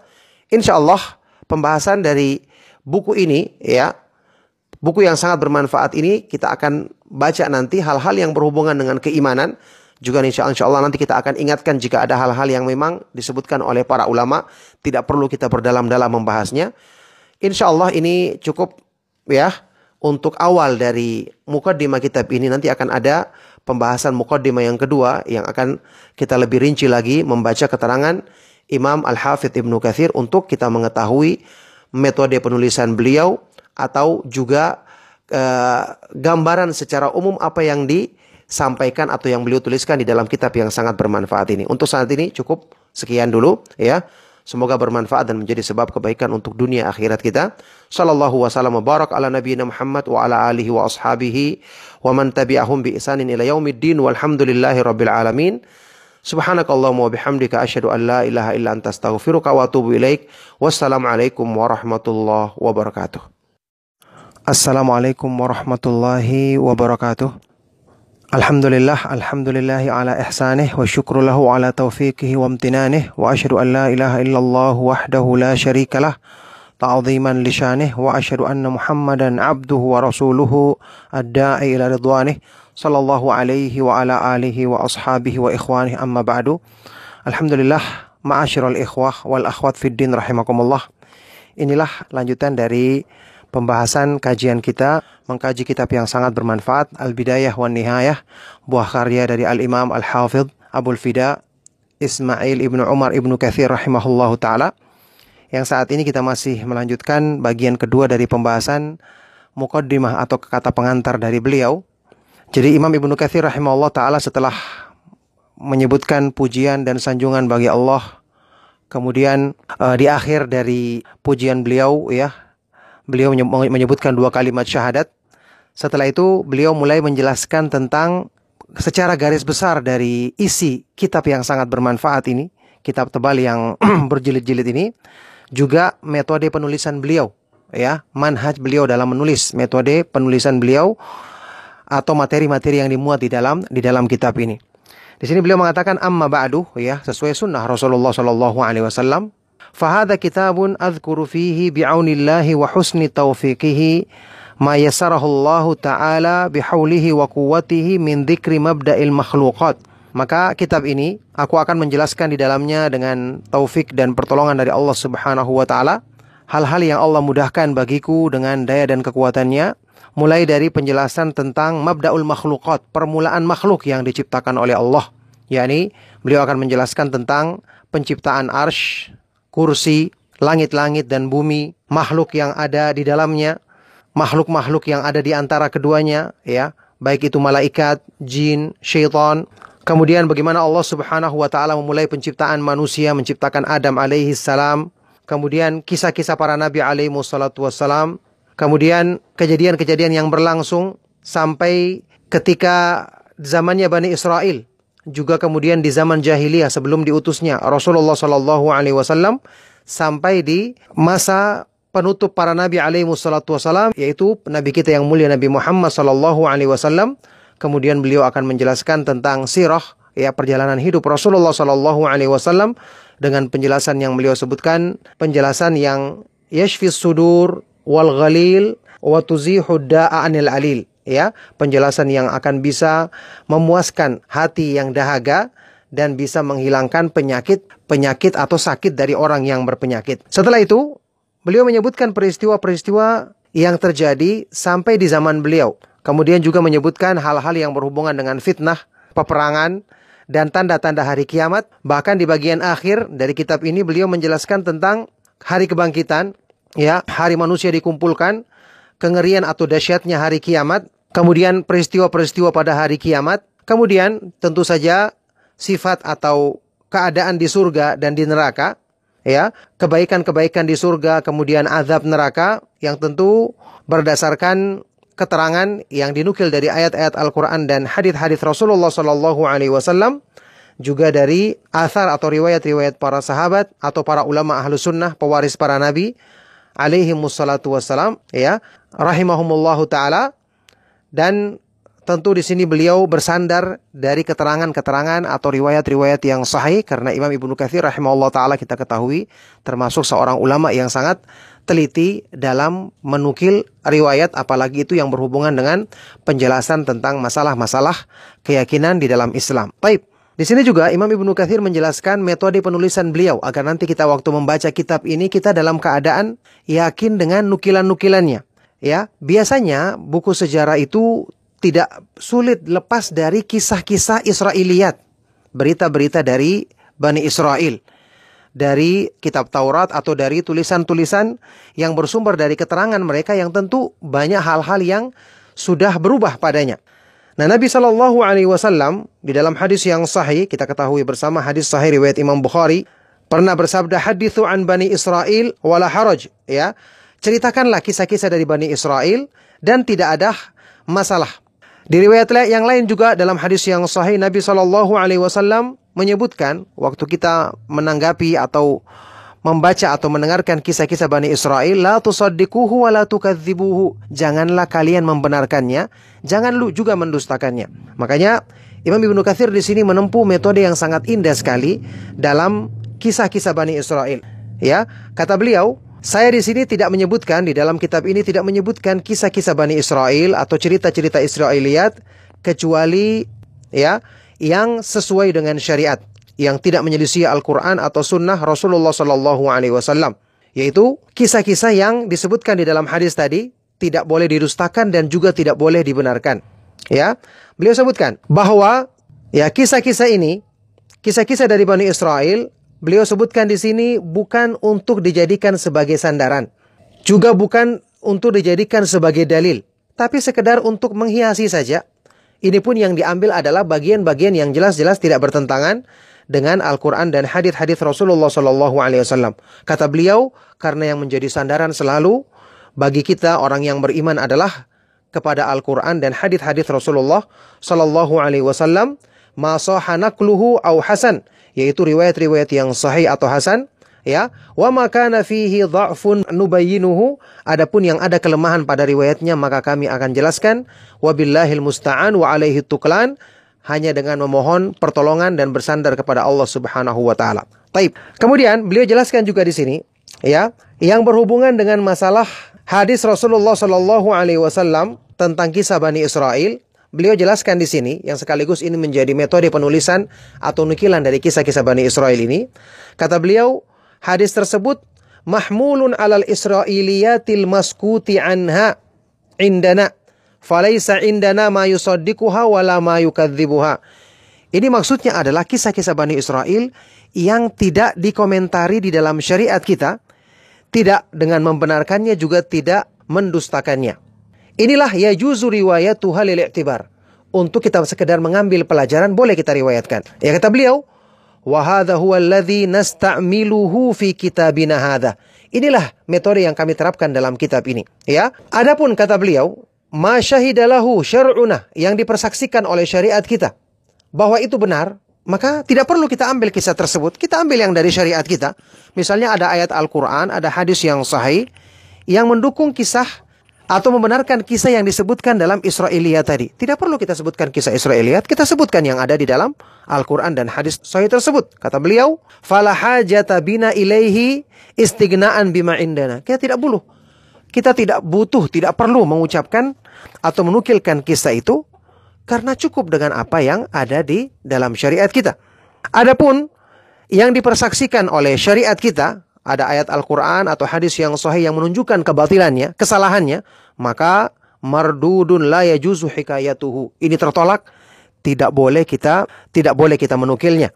Ya, illa ala sabili al-inkari wal ibtal. Kecuali kalau kita ingin mengingkari atau membatalkannya atau menolaknya. Itu saja. Maka di sini beliau menyebutkan bahwa karena agama kita ini telah cukup, فإذا كان الله سبحانه وله الحمد قد أغنانا برسولنا محمد صلى الله عليه وسلم عن سائر الشرائع وبكتابه عن سائر الكتب فلسنا نترامى على ما بأيديهم مما وقع فيه خبط وخلط kalau Allah Subhanahu wa taala telah mencukupkan kita dengan petunjuk yang dibawa oleh Nabi Muhammad sallallahu alaihi wasallam sehingga tidak butuh kepada petunjuk yang lain Allah telah mencukupkan kita dengan kitab Al-Qur'an sehingga tidak butuh kepada kitab-kitab yang lain, maka tidak butuh kita untuk mengambil apa yang ada di kalangan mereka. Yang jelas di kalangan mereka sudah terdapat ya dicampur adukan antara yang hak dan yang batil, sudah terdapat hal yang dipalsukan, yang dusta atau yang diselewengkan maknanya ya.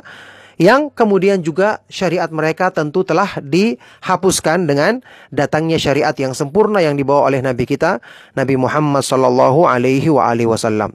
nah, Makanya di sini di bagian akhir dari mukaddimah di sini Imam Ibnu Katsir rahimahullah taala menukil satu satu hadis yang panjang yang menjelaskan kepada kita bahwa Rasulullah Shallallahu alaihi wasallam telah menjelaskan semua yang kita butuhkan untuk kebaikan agama kita, untuk mendekatkan diri kita kepada Allah Subhanahu wa taala termasuk dalam hal-hal yang berhubungan dengan keimanan.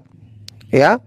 Di sini dinukilkan pernyataan dari sahabat yang mulia Abu Dhar Al-Ghifari radhiyallahu taala anhu dalam satu riwayat yang sahih yang dinyatakan sahih oleh Syekh Al-Albani rahimahullah taala Laqad tuwfiya Rasulullah sallallahu alaihi wasallam wa mata'irun yatiru bi janahihi illa adhkara illa yadhkuru minhu ilman.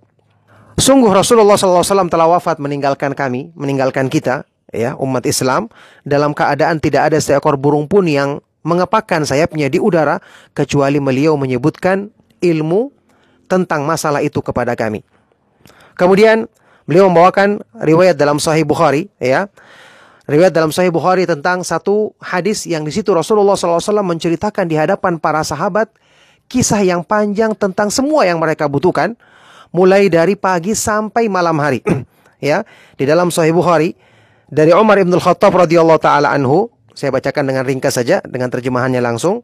Umar ibn Khattab radhiyallahu taala anhu berkata, satu hari Rasulullah SAW berceramah di hadapan kami.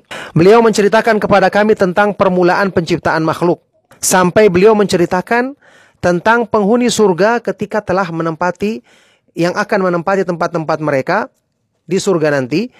Juga tentang penghuni neraka dan tempat-tempat yang akan mereka tempati di neraka nanti. Na'udzubillah min Di antara kami ada yang menghafal itu dan ada yang melupakannya. Ini satu kisah yang panjang. Disebutkan lebih rinci di dalam riwayat yang lain dari Abu Zaid Al-Ansari radhiyallahu taala anhu.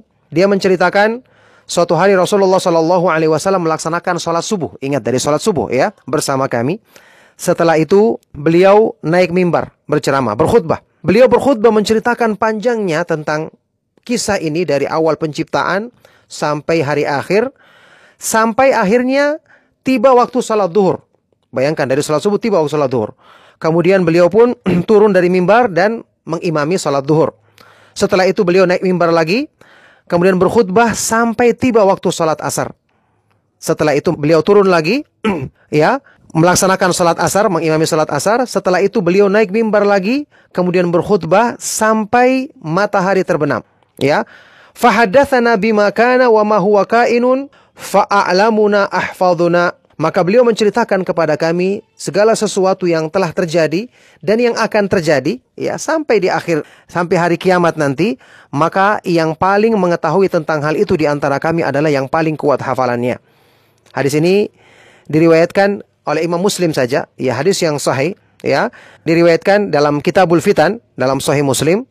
Yang ini menunjukkan kepada kita ya sebenarnya tentang peristiwa sejarah ini telah disebutkan oleh Rasulullah Shallallahu Alaihi Wasallam, maka tentu di antara sahabat ada yang menghafalnya, ada juga yang tidak menghafalnya. Yang kita yakini hal-hal yang dibutuhkan dalam keimanan pasti Allah Subhanahu Wa Taala jadikan para sahabat radhiyallahu taala anu majma'in menghafalnya kemudian menyampaikan kepada yang datang setelah mereka. Barakallahu fikum. Inilah ringkasan dari muqaddimah ya serta metode penulisan dari Imam Ibnu Katsir rahimahullah taala dalam menulis kitab yang sangat bermanfaat ini kitab Al-Bidayah wa Nihayah. Semoga apa yang kita bahas dan kita terangkan tadi bermanfaat untuk kebaikan dan e, menguatkan keimanan kita, memperbaiki kedekatan kita dengan Allah Subhanahu wa taala. Saya cukupkan sallallahu wasallam wa barak ala nabiyina Muhammad wa ala alihi wa ashabihi wa man tabi'ahum bi ihsan ila yaumiddin walhamdulillahi rabbil alamin. Wassalamualaikum warahmatullahi wabarakatuh. Assalamualaikum warahmatullahi wabarakatuh. Innal hamdalillah nahmaduhu wa nasta'inuhu wa nastaghfiruh wa na'udzu billahi min shururi anfusina wa min sayyiati a'malina. May yahdihillahu fala wa may yudlil wa asyhadu an ilaha illallah wahdahu la syarikalah wa asyhadu anna muhammadan 'abduhu wa rasuluh. Allahumma salli wa sallim wa barik ala nabiyyina Muhammad wa ala alihi wa ashabihi wa man tabi'ahum bi ihsan ila amma ba'du. Alhamdulillah Ma'asyiral ikhwah wal akhwat fid din rahimakumullah. Alhamdulillah kita bersyukur kepada Allah Subhanahu wa taala atas semua limpahan nikmat, taufik dan karunia-Nya sehingga kita dimudahkan kembali bertemu di dalam majelis ilmu yang mulia dalam lanjutan pembahasan kitab yang sangat bermanfaat, kajian kita mempelajari kitab yang sangat bermanfaat, kitab Al-Bidayah wan Nihayah, buah karya dari Al-Imamul Hafidh Abdul Fida Ibnu Katsir rahimahullahu taala. Tapi sekarang adalah pelajaran pertama setelah kita menyelesaikan mukaddimah atau kata pengantar dari kitab ini yang menjelaskan tentang kandungan kitab secara keseluruhan, kemudian metode penulisan Imam Ibnu Katsir dalam kitab beliau yang sangat besar ini, juga bagaimana ketelitian beliau dalam memisahkan riwayat ya. Sekarang kita akan masuki pembahasan pertama. Pembahasan pertama yang dicantumkan di sini adalah mengenai makhluk yang pertama kali Allah Subhanahu wa taala ciptakan di alam semesta ini. Yang ini ada perbedaan pendapat dan kita akan ini ada perbedaan pendapat dan kita akan melihat pendapat yang terkuat dalam masalah ini insya Allah. Pertama, tentu saja kita semua setiap orang yang beriman kepada Allah dan hari akhir semua sepakat tidak mungkin ada perbedaan bahwa Allah Subhanahu wa taala yang menciptakan segala sesuatu yang ada di alam semesta ini sehingga semua adalah makhluk semua adalah berpermulaan, semua diciptakan oleh Allah Subhanahu wa taala dan semua selain Allah Subhanahu wa taala adalah makhluk. Allah Subhanahu wa taala berfirman di dalam surat Az-Zumar ayat ke-62, A'udzubillahi minasyaitonirrajim. Allahu khaliqu kulli syai'in wa huwa ala kulli syai'in wakil.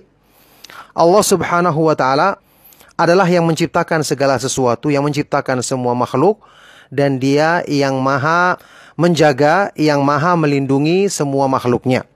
Ibnu Katsir rahimahullah taala dalam pembahasan ini berkata, "Fakullu ma siwa siwahu ta'ala fahuwa makhlukun lahu marbubun mudabbar mukawwanun ba'da an lam yakun muhdatsun ba'da adamih." Ya, maka segala sesuatu, semua makhluk, ya semua selain Allah Subhanahu wa taala adalah makhluk yang diatur oleh Allah Subhanahu wa taala yang mendapatkan kecukupan, mendapatkan rezeki dari Allah Subhanahu wa taala, semua diadakan dan diciptakannya setelah sebelumnya tidak ada, ya. Jadi makhluk semua tidak ada. Allah Subhanahu wa taala yang Al-Khaliq, Maha Pencipta, yang tidak berpermulaan dan maha kekal abadi. Adapun makhluk semua diciptakan oleh Allah Subhanahu wa taala dari tidak ada menjadi ada. Nanti kita akan baca insya Allah eh, salah satu di antara pembahasan eh, dalil dalam pembahasan yang nanti kita akan sebutkan adalah hadis yang sahih riwayat Imam Bukhari dari sahabat yang mulia Imran ibn Husain radhiyallahu taala anhu ketika datang penduduk Yaman bertanya kepada Rasulullah sallallahu alaihi wasallam bertanya tentang awalu hadzal amr yang pertama kali dalam urusan ini dalam urusan makhluk yang diciptakan oleh Allah Subhanahu wa taala maka ketika itu Rasulullah Shallallahu Alaihi Wasallam bersabda, "Kana Allahu wa lam yakun syai'un qablahu wa fi riwayatin ma'ahu wa fi riwayatin ghairuhu." Rasulullah SAW bersabda, Allah Subhanahu wa Ta'ala telah ada dan tidak ada satupun yang ada sebelumnya. Dalam riwayat lain, tidak ada satupun yang ada bersamanya atau tidak ada satupun yang ada selain Allah Subhanahu wa Ta'ala karena makhluk semua berpermulaan. Sebelum Allah Subhanahu wa taala menciptakan makhluk, maka tentu makhluk tidak ada, tidak ada sama sekali. Barakallahu fikum. Di sinilah yang dijadikan pembahasan uh, utama oleh Imam Ibnu Katsir di sini rahimahumullah taala.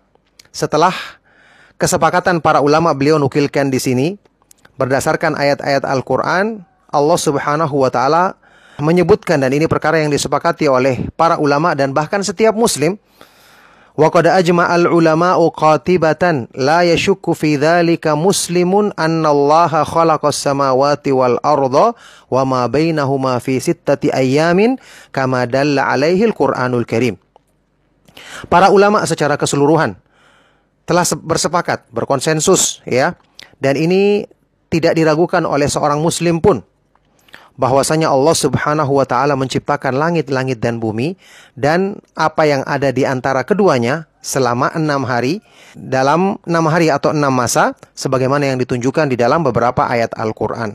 Enam hari atau enam masa ini insya Allah akan ada pembahasa, pembahasannya eh, apa yang dimaksud apakah enam hari yang ada di dunia seperti yang kita alami saat ini atau makna yang lain. Taib, yang jadi pembahasan di awal kitab ini setelah mukodimah kemarin adalah yang diperselisihkan adalah apakah sebelum Allah menciptakan langit-langit dan bumi ada makhluk yang diciptakan? Ada makhluk yang diciptakan sebelumnya? Maka di sinilah pembahasannya adalah makhluk yang pertama kali Allah subhanahu wa ta'ala ciptakan.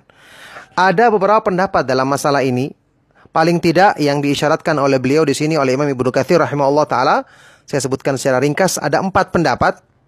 Ya, ada empat pendapat. Ada yang mengatakan dan ini pendapat jumhur ulama mayoritas ulama, yang pertama kali Allah ciptakan adalah arsh. Arshnya Allah subhanahu wa ta'ala. Ingat arsh itu beda dengan kursi, nanti akan ada pembahasannya. Ada kursi makhluk Allah yang sangat besar, tapi arsh lebih besar dan lebih tinggi. Makhluk Allah yang paling besar dan paling tinggi, ini adalah arsh. Yang disebutkan di dalam hadis riwayat Imam Muslim, Rasulullah SAW bersabda, Idza sa'altumullah al-jannata fas'aluhul firdaus fa innahu a'lal jannati wa ausatuha wa sakfuha arsyur rahman. Kalau kalian berdoa meminta kepada Allah surga, maka mintalah surga Firdaus. Surga Firdaus ini adalah surga yang paling tinggi dan paling di tengah-tengah, kata Rasulullah SAW. Dan atapnya adalah arsnya Allah Subhanahu wa Ta'ala. Dan Allah Subhanahu wa Ta'ala di atas arsnya, dia maha tinggi di atas semua makhluknya dan maha besar ars yang paling tinggi dan sangat besar saja, paling besar di kalangan semua makhluk, maka Allah Subhanahu wa taala tentu lebih tinggi karena dia maha tinggi dan maha besar, lebih besar dibandingkan ars dan semua makhluk yang lain. Taib, itu pendapat yang pertama, ini pendapat mayoritas mayoritas ulama. Kemudian pendapat yang kedua yang mengatakan bahwasanya makhluk yang pertama kali diciptakan adalah al-qalam, pena penulisan takdir. Ini pendapat sebagian dari para ulama termasuk yang dipilih oleh Imam Ibnu Jarir At-Tabari, Imam Ibnul Jauzi, Ibnul Jauzi ya Ibnul Jauzi beda sama Ibnu Qayyim Al-Jauziyah. Ini lain lagi Imam Ibnul Jauzi. Imam sebelum sebelum Ibnu Qayyim rahimahullah taala juga salah seorang ulama besar ya yang menulis kitab Talbis Iblis yang terkenal. Kemudian ulama yang lain. Itu pendapat yang kedua. Nanti kita akan sebutkan insya Allah dengan ringkas. Berikutnya pendapat yang ketiga adalah pendapat yang mengatakan yang pertama kali Allah Subhanahu wa taala ciptakan adalah air. Allah ciptakan air dulu baru arsh begitu. Ini juga diisyaratkan oleh Imam Ibnu Ibnu Jarir At-Tabari rahimahullah taala bahwa ini ada pendapat dari sebagian ulama demikian. Ada juga pendapat yang keempat yang mengatakan yang pertama kali Allah ciptakan adalah an-nuru wa cahaya dan kegelapan. Kemudian Allah Subhanahu wa taala pisahkan keduanya, cahaya itu Allah jadikan di siang hari dan kegelapan Allah jadikan di malam hari. Taib di antara empat pendapat ini yang terkuat adalah dua pendapat yang pertama. Coba sekarang kita bahas ya eh, secara ringkas. Saya mulai dari pendapat yang kedua tadi ya, yang pendapat yang menyebutkan bahwa makhluk yang pertama kali Allah ciptakan adalah al-qalam, pena penulisan, penulisan takdir. Ini pendapat ya didukung dengan hadis yang secara sanatnya kuat yaitu hadis yang diriwayatkan oleh Imam Ahmad, Abu Daud, At-Tirmidzi dan yang lainnya. Hadis ini dinyatakan sahih oleh Imam At-Tirmidzi, oleh oleh para ulama yang lain juga termasuk Asy-Syaikh Al-Albani rahimahumullahu taala. Hadis yang sahih dari sahabat yang mulia Ubadah ibnu Samit radhiyallahu taala anhu bahwa Rasulullah shallallahu alaihi wasallam bersabda, "Inna awwala ma khalaqallahu al-qalam, thumma qala lahu uktub." Fajara fi tilka sa'ati bima huwa kainun ila yaumil qiyamah. Lafdu Ahmad. Sesungguhnya Rasulullah SAW bersabda, yang pertama kali Allah ciptakan adalah pena. Jelas lafaz hadisnya ya, secara tekstual, secara dohirnya, menunjukkan makhluk yang pertama kali Allah ciptakan adalah pena. Kemudian Allah berfirman kepadanya, uktub. Maka mulai saat itulah berlangsung semua kejadian yang telah Allah Subhanahu wa taala takdirkan di alam semesta ini sampai hari kiamat. Ini adalah lafaz dalam Musnad Imam Ahmad. Jadi ini Pendapat yang mengatakan pena yang pertama kali diciptakan pena untuk menulis takdir ini adalah pendapat yang kuat karena hadis ini cara tekstual bahwa yang pertama kali Allah ciptakan adalah pena.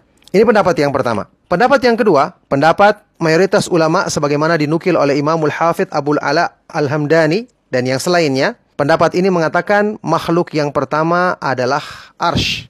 Allah Subhanahu wa taala menciptakan arsh. Karena ketika Allah Subhanahu wa taala menuliskan ketentuan takdir dengan pena tadi, sebelum Allah menciptakan langit-langit dan bumi, arshnya Allah Subhanahu wa taala telah ada. Coba kita lihat firman Allah Subhanahu wa taala yang disebutkan di dalam Al-Qur'an di surat Hud ayat ke-8. Wa huwallazi khalaqas samawati wal arda fi sittati 'arshuhu 'alal ma'. Dan dialah Allah Subhanahu wa taala yang menciptakan langit-langit dan bumi di dalam enam hari, selama enam hari, atau di dalam enam masa dalam enam hari dan bahwasanya arsnya ada di atas air. Arsnya ada di atas air. Taib, bagaimana kita menundukkan atau mendudukan, memaknakan hadis tadi yang menyebutkan yang pertama kali Allah ciptakan adalah pena, ya.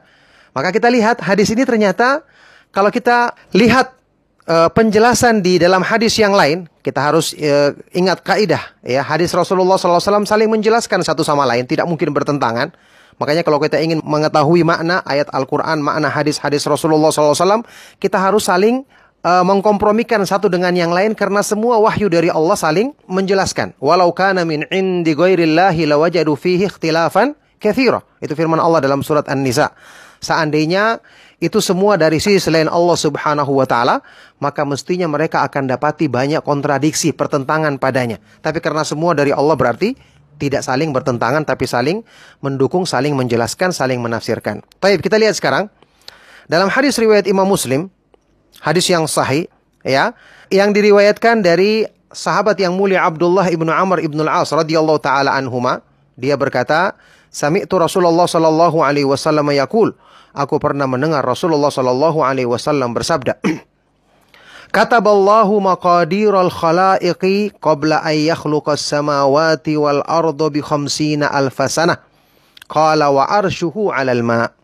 Rasulullah SAW bersabda, Allah telah menuliskan ketentuan takdir setiap makhluknya sebelum dia menciptakan langit-langit dan bumi selama 50 ribu tahun, ya, yakni selama 50 ribu tahun dan arsnya telah ada di atas air telah ada arusnya di atas di atas air. Hadis ini kalau kita saling kompromikan dengan hadis riwayat Imam Ahmad, sebagaimana penjelasan dari para ulama yang didukilkan di sini, bahwa penjelasan tentang pena penulisan takdir itu adalah sama dengan apa yang dimaksudkan dalam hadis ini. Ketika Allah Subhanahu wa taala menuliskan takdir sebelum menciptakan langit-langit dan bumi selama 50 ribu tahun, Allah menuliskan takdir dengan pena tadi. Di hadis ini diterangkan Ternyata waktu penulisan takdir tersebut, ya, kata Rasulullah SAW, arshuhu alal ma. Seperti dalam ayat tadi, wa kana arshuhu alal ma. Arsnya telah ada di atas air. Berarti menunjukkan apa? Ars telah ada sebelum diciptakannya pena. Diterangkan oleh Imam Ibnu Katsir rahimahullah taala, "Wa qad dalla hadzal haditsu anna dzalika ba'da khalqil arsy fa thabata taqdimul arsy 'alal qalami alladzi kataba bihil kutiba bihil maqadiru kama dhahaba ila dzalikal jamahir." Maka hadis ini menunjukkan bahwa penulisan takdir itu setelah diciptakannya arsh. Berarti pena penulisan juga ada setelah diciptakannya arsh.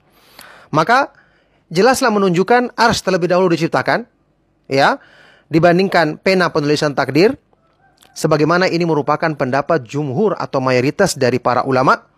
Kata Ibnu Ibnu Katsir selanjutnya, wa yuhmalu hadithul qalam ala annahu awwalul makhluqati min hadzal alam. Dan hadis yang tadi tentang penciptaan pena pertama kali itu maksudnya adalah atau pengertiannya dibawa kepada bahwa pena adalah makhluk yang pertama kali diciptakan di alam ini, ya makhluk yang pertama kali diciptakan di alam ini, yakni setelah Allah Subhanahu wa taala menciptakan arsy, baru sebelum Allah Subhanahu wa taala menciptakan langit-langit dan bumi, Allah ciptakan pena dulu untuk untuk menulis takdir. Jadi jelas sekali arsy terlebih dahulu diciptakan dan ini pendapat yang terkuat. Inilah pendapat yang diisyaratkan oleh Imam Ibnu Katsir sendiri bahwa ini adalah pendapat yang lebih kuat, pendapat dari, dari mayoritas ulama. Kita lihat sekarang, uh, pendapat ini juga didukung dengan hadis lain yang kuat Hadis yang sahih riwayat Imam Bukhari. Hadis yang tadi kita sebutkan, hadis riwayat Imran ibnu Husain di awal-awal kajian kita sebutkan tadi. Sahabat Imran ibnu Husain radhiyallahu taala anhu, beliau menjelaskan, saya ringkas karena waktu ya. Ketika datang penduduk Yaman untuk bertanya kepada Rasulullah Shallallahu alaihi wasallam, penduduk Yaman ini berkata, "Ji'na kalina tafaqqaha fid din wa linas'alaka an awwali hadzal amr." Kami datang kepadamu wahai Rasulullah untuk belajar agama.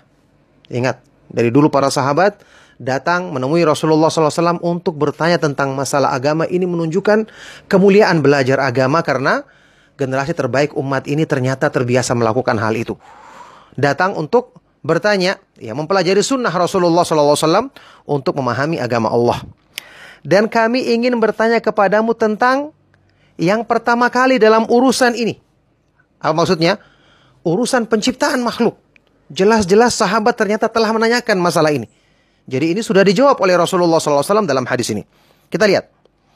Faqala, maka Rasulullah SAW bersabda, Kana Allahu wa lam yakun syai'un qablahu wa fi riwayatin ma'ahu wa fi riwayatin ghairuhu wa kana arshuhu 'alal ma' wa kataba fi dzikri kulla syai'in wa khalaqas samawati wal ard wa fi lafdin thumma khalaqas samawati wal ard Rasulullah SAW bersabda, Allah Subhanahu wa taala telah ada dan tidak ada satu makhluk pun yang ada sebelumnya. Dalam riwayat lain, tidak ada satu makhluk pun yang ada bersamanya. Riwayat lain lagi, ruhu, tidak ada satu makhluk pun yang ada selainnya, selain Allah Subhanahu wa taala. Jelas, ya. Wa kana arshuhu alal ma. Dan arsnya Allah Subhanahu wa taala ada di atas air. Ini menunjukkan kalau secara urutan dari tidak ada makhluk kemudian Allah ciptakan adanya ars di atas air.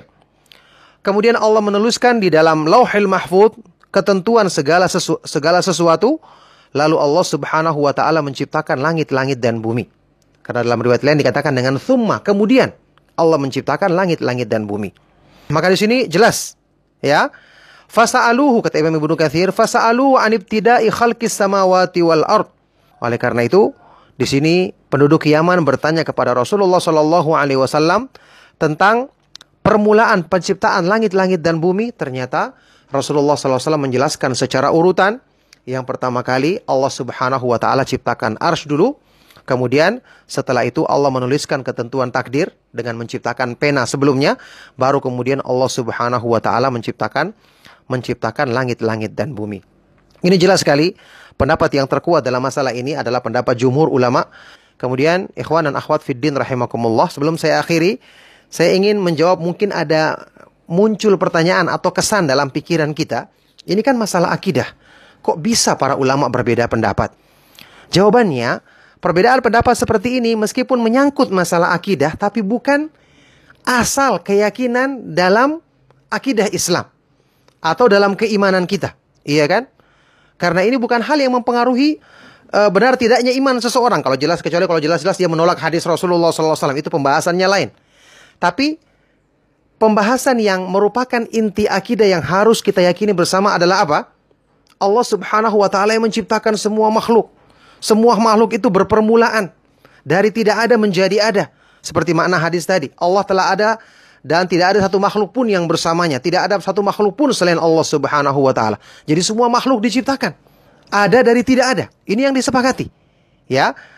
Adapun kemudian masalah-masalah meskipun ada kaitannya dengan akidah kalau tidak berhubungan dengan prinsip dasar tadi, maka ini jelas bukan mempengaruhi akidah atau bukanlah hal yang menjadikan misalnya orang dikatakan batal keislamannya atau rusak akidahnya kalau salah dalam meyakini masalah ini. Apalagi ini kita ketahui, tadi sudah kita bahas adalah perbedaan pendapat di kalangan para ulama berdasarkan dalil yang mereka yang mereka fahami meskipun yang sudah kita sebutkan pendapat yang terkuat adalah pendapat yang dipegang oleh mayoritas ulama. Barakallahu fikum, semoga kita bisa memahami pembahasan ini dengan benar, dengan baik. Saya cukupkan sampai di sini. Mohon maaf jika ada yang salah dan kurang.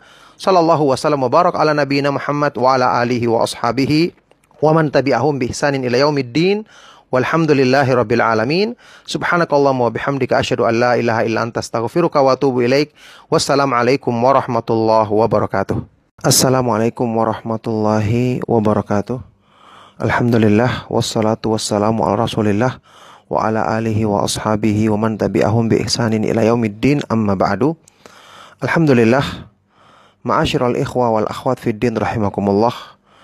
Alhamdulillah kita bersyukur kepada Allah Subhanahu wa taala atas semua limpahan taufik dan kemudahan yang diberikannya kepada kita sehingga kita bisa melanjutkan kembali pembahasan kajian kita yang sangat bermanfaat mengkaji kitab Al-Bidayah wan Nihayah buah karya dari Al-Imamul Hafidh Abdul Fida Ibnu Katsir rahimahullahu taala.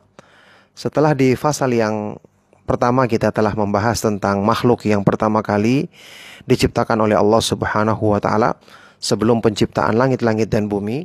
Sekarang kita masuki fasal yang berikutnya, penjelasan tentang ciri atau riwayat-riwayat yang sahih tentang arsh dan kursi milik Allah Subhanahu wa taala. Ini adalah dua makhluk Allah Subhanahu wa taala yang sangat besar. Taib, arsh dan kursi tentu adalah dua makhluk yang berbeda ya. Nanti kita akan bahas uh, arsh sangat banyak disebutkan di dalam ayat Al-Quran dan hadis-hadis yang sahih dari Rasulullah Shallallahu Alaihi Wasallam. Di antaranya di dalam surat Al-Mu'min atau surat Ghafir ayat ke-15. A'udzu billahi minasyaitonir rajim.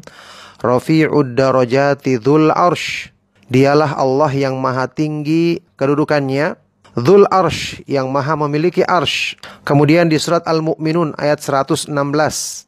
Fata'alallahul malikul haqqu la ilaha illa huwa rabbul arshil karim.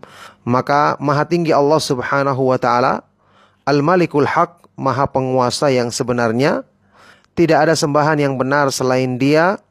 Yang maha menguasai, maha memiliki arsh yang, yang mulia. Kemudian firman Allah subhanahu wa ta'ala yang terkenal di surat Toha. Ayat kelima. Ar-Rahmanu alal arshistawa. Allah subhanahu wa ta'ala yang maha pemurah beristiwa di atas arsnya. Istiwa artinya ulu walirtifa, tinggi di atas arsnya. Kemudian firman Allah subhanahu wa ta'ala di dalam beberapa ayat Al-Quran. Stawa alal arsh. Kemudian Allah subhanahu wa ta'ala beristiwa di atas arsnya. Di antaranya di dalam surat Al-A'raf ayat ke-54. Banyak disebutkan, ya saya tidak bisa menyebutkan semuanya.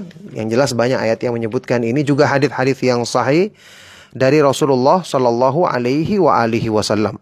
Taib hadis Rasulullah SAW menyebutkan Rabbul Arshil Azim, Allah yang maha memiliki arsh yang agung. Taib, jadi kesimpulannya arsnya Allah Subhanahu wa taala, arsh itu adalah makhluk Allah Subhanahu wa taala yang paling besar dan paling tinggi makhluk Allah Subhanahu wa taala yang paling besar dan paling tinggi nanti kita akan sebutkan hadisnya insya Allah. Dia ini meliputi semua makhluk ya, termasuk ars juga adalah makhluk Allah Subhanahu wa taala. Dia ibaratnya adalah seperti atap bagi semua makhluk. Seperti penjelasan Imam Ibnu Katsir rahimahullah taala. Taib, ars secara bahasa, secara bahasa Arab dia artinya adalah sarirul malik.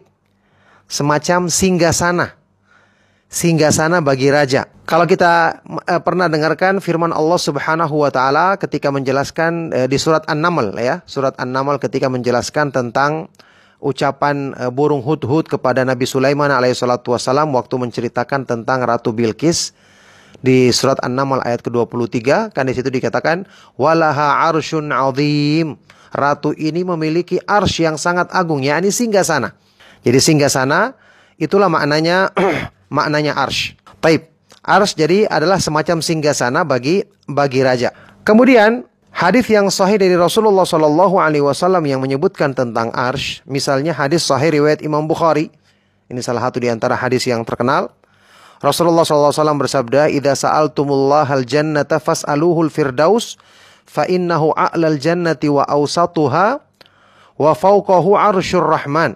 Ya, jika kalian meminta kepada Allah Subhanahu wa taala surga, maka mintalah surga Firdaus karena Surga Firdaus adalah surga yang paling tinggi dan paling di tengah-tengah dan atapnya atau dan di atasnya, di atasnya adalah arsh, arshnya Allah Subhanahu wa taala yang maha pemurah. Disebutkan juga di dalam hadis sahih riwayat Imam Muslim. Jadi ini menunjukkan surga Firdaus itu saja masih di bawahnya arsh ya. Surga Firdaus surga yang sangat tinggi itu masih di bawahnya ars karena di atasnya adalah arsnya Allah Subhanahu wa taala. Dan Allah Subhanahu wa taala di atas ars di atas semua semua makhluknya karena dia Al-Aliyul Muta'ali yang maha yang maha tinggi. Di dalam hadis sahih yang lainnya riwayat Imam Muslim, Rasulullah SAW pernah mensifati kematian sahabat yang mulia dari kalangan Ansor, ya, yaitu Sa'ad bin Mu'adz radhiyallahu taala anhu. Rasulullah SAW bersabda, "Laqad ihtazza arsyur rahmani li mauti Sa'ad ibni Mu'adz radhiyallahu anhu. Sungguh arsh Allah Subhanahu wa taala yang Maha Pemurah berguncang ya dengan kematiannya Sa'ad ibnu Muadz, sahabat yang mulia radhiyallahu taala anhu. Sebagian ulama mengartikan tentu di sini berguncang yang sesungguhnya dan Allah Maha Kuasa untuk menjadikan makhluknya seperti itu bergetar ya. Sebagian ulama mengartikan ini karena gembira menyambut rohnya Sa'ad bin Muadz ya, sahabat yang mulia ini karena rohnya orang yang beriman tentu akan naik ke atas langit untuk menghadap Allah Subhanahu wa taala sebelum dikembalikan dikembalikan ke bumi. Taib. Kemudian ada beberapa hadis yang dinukil oleh Imam Ibnu Katsir di sini sambil beliau jelaskan juga meskipun uh, beberapa di antara hadis ini dinyatakan lemah oleh para ulama seperti penjelasan misalnya bahwasanya uh, ars itu seperti kubah seperti kubah bagi semua makhluk di alam semesta ini, bagi langit-langit dan bumi, ya. Kemudian juga termasuk penjelasan yang menyebutkan tentang hadis yang panjang yang di situ disebutkan tentang jarak antara satu langit dengan langit yang lainnya 500 tahun perjalanan ya itu rata-rata riwayatnya adalah riwayat yang lemah akan tetapi ada satu riwayat yang dinyatakan sahih atau hasan oleh para ulama cuman ini riwayat tidak bukan berasal dari ucapan Nabi Shallallahu Alaihi Wasallam dalam segi riwayatnya, tapi dari ucapan sahabat Ibnu Mas'ud radhiyallahu taala anhu. Ya, di situ disebutkan baina sama'id dunya wallati taliha khamsumi'ati amin wa baina kulli sama'in khamsumi'ati amin wa baina sama'is sabi'ati wal kursi khamsumi'ati am. Jarak antara langit dunia, langit yang terlihat ya, langit yang paling rendah dari bumi kita ini dengan langit berikutnya adalah 500 tahun perjalanan. Dan jarak antara masing-masing langit ada 500 tahun perjalanan. Jarak antara langit ketujuh, ya langit yang paling tinggi, dengan kursi ya adalah khomsumiati am. 500 tahun perjalanan. Dan antara kursi dengan air juga 500 tahun perjalanan dan arsnya Allah Subhanahu wa taala di atas air. Lihat di sini jelas dibedakan antara kursi dengan ars, ya dua makhluk yang berbeda. Wallahu fauqal arsh dan Allah Subhanahu wa taala di atas arsnya. Dia maha tinggi di atas semua makhluknya. La yakhfa alaihi syai'un min a'malikum. Tidak ada sesuatu pun yang tersembunyi di hadapannya dari amal-amal yang kalian lakukan yang dikerjakan oleh jin dan manusia. Hadis ini disebutkan uh, di dalam matan Kitab Tauhid ya riwayat dari Ibnu Mas'ud radhiyallahu taala anhu dan disebutkan keterangannya bahwasanya hadis ini diriwayatkan oleh Imam Ibnu Khuzaimah juga Az-Zahabi dalam Mukhtasar Al-Ulu ya dinyatakan sahih oleh Imam Ibnu Qayyim juga oleh Imam Az-Zahabi dan hadis ini juga dinyatakan sahih oleh Imam Al-Haythami. Yang jelas ya Kata Syekh Ibnu Utsaimin rahimahullah taala ketika menjelaskan um, kitab tauhid dalam kitab Al-Qaulul Mufid, beliau mengatakan ini ucapan Ibnu Mas'ud tapi hukumnya hukum marfu dihukumi berasal dari Rasulullah Shallallahu alaihi wasallam karena para sahabat tidak membicarakan perkara seperti ini berdasarkan akal pikiran mereka semata-mata, maka yang seperti ini dikatakan lahu hukmur rafa ya. Dia hukumnya dikatakan uh, di, diyakini itu berasal dari sabda Rasulullah Shallallahu Alaihi Wasallam yang diucapkan oleh Abdullah bin Mas'ud radhiyallahu taala anhu. Taib. Ini beberapa riwayat yang menyebutkan tentang arsh, ya. Kemudian ada satu hal yang diingatkan oleh Imam Ibnu Katsir dalam pembahasan ini juga penting untuk disampaikan bahwa ada sebagian dari ahlul kalam yang mengatakan bahwa arsh itu adalah semacam falakun mustadir, semacam dikatakan kayak rasi bintang begitu ya atau galaksi lah rasi bintang kurang lebih artinya yang meliputi alam semesta ini dari semua sisinya. Sehingga mereka menamakan ini rasi bintang kesembilan atau rasi bintang atlas. Ini ada nuklir dari Ibnu Katsir yang saya artikan secara bahasa begitu, ya. Ibnu Katsir membantah, beliau mengatakan hadza laisa bijayid. Ini tidak benar. Karena beberapa alasan. Pertama, disebutkan dalam beberapa ayat Al-Qur'an, ya, seperti firman Allah Subhanahu wa taala di surat Al-Haqqah tentang malaikat-malaikat yang membawa arsnya Allah Subhanahu wa taala wa yahmilu arsya rabbika fawqahum yauma idzin thamaniyah. Ya. Dan pada hari kiamat nanti yang akan memikul arsnya Allah Subhanahu wa taala di atas mereka adalah delapan malaikat. Surat Al-Haqqah ayat ke-18 dan beberapa ayat menunjukkan demikian juga hadis-hadis yang sahih. Jadi dalam ayat-ayat Al-Quran maupun hadis-hadis yang sahih disebutkan bahwa arsy itu memiliki kawaim, ya, memiliki semacam kaki tiang-tiang ya yang dipikul oleh para malaikat. Dan tentu rasi bintang tidak demikian keadaannya. Tidak punya kaki dan juga tidak dipikul oleh malaikat ya. Kemudian disebutkan juga dalam beberapa hadis yang tadi kita nukilkan bahwasanya ars itu di atasnya surga yang jaraknya demikian jauh yang tentu perbandingan jaraknya tidak seperti jarak dari apa yang mereka sebutkan sebagai rasi bintang tersebut. Kemudian tadi secara makna bahasa Arsh itu secara bahasa Arab adalah sariril malik. As-sarirul ladhi lil malik ya, singgah sana raja. Tadi sudah kita sebutkan dalilnya seperti penjelasan di surat An-Naml tentang arsnya yang dimiliki Ratu Bilqis ya.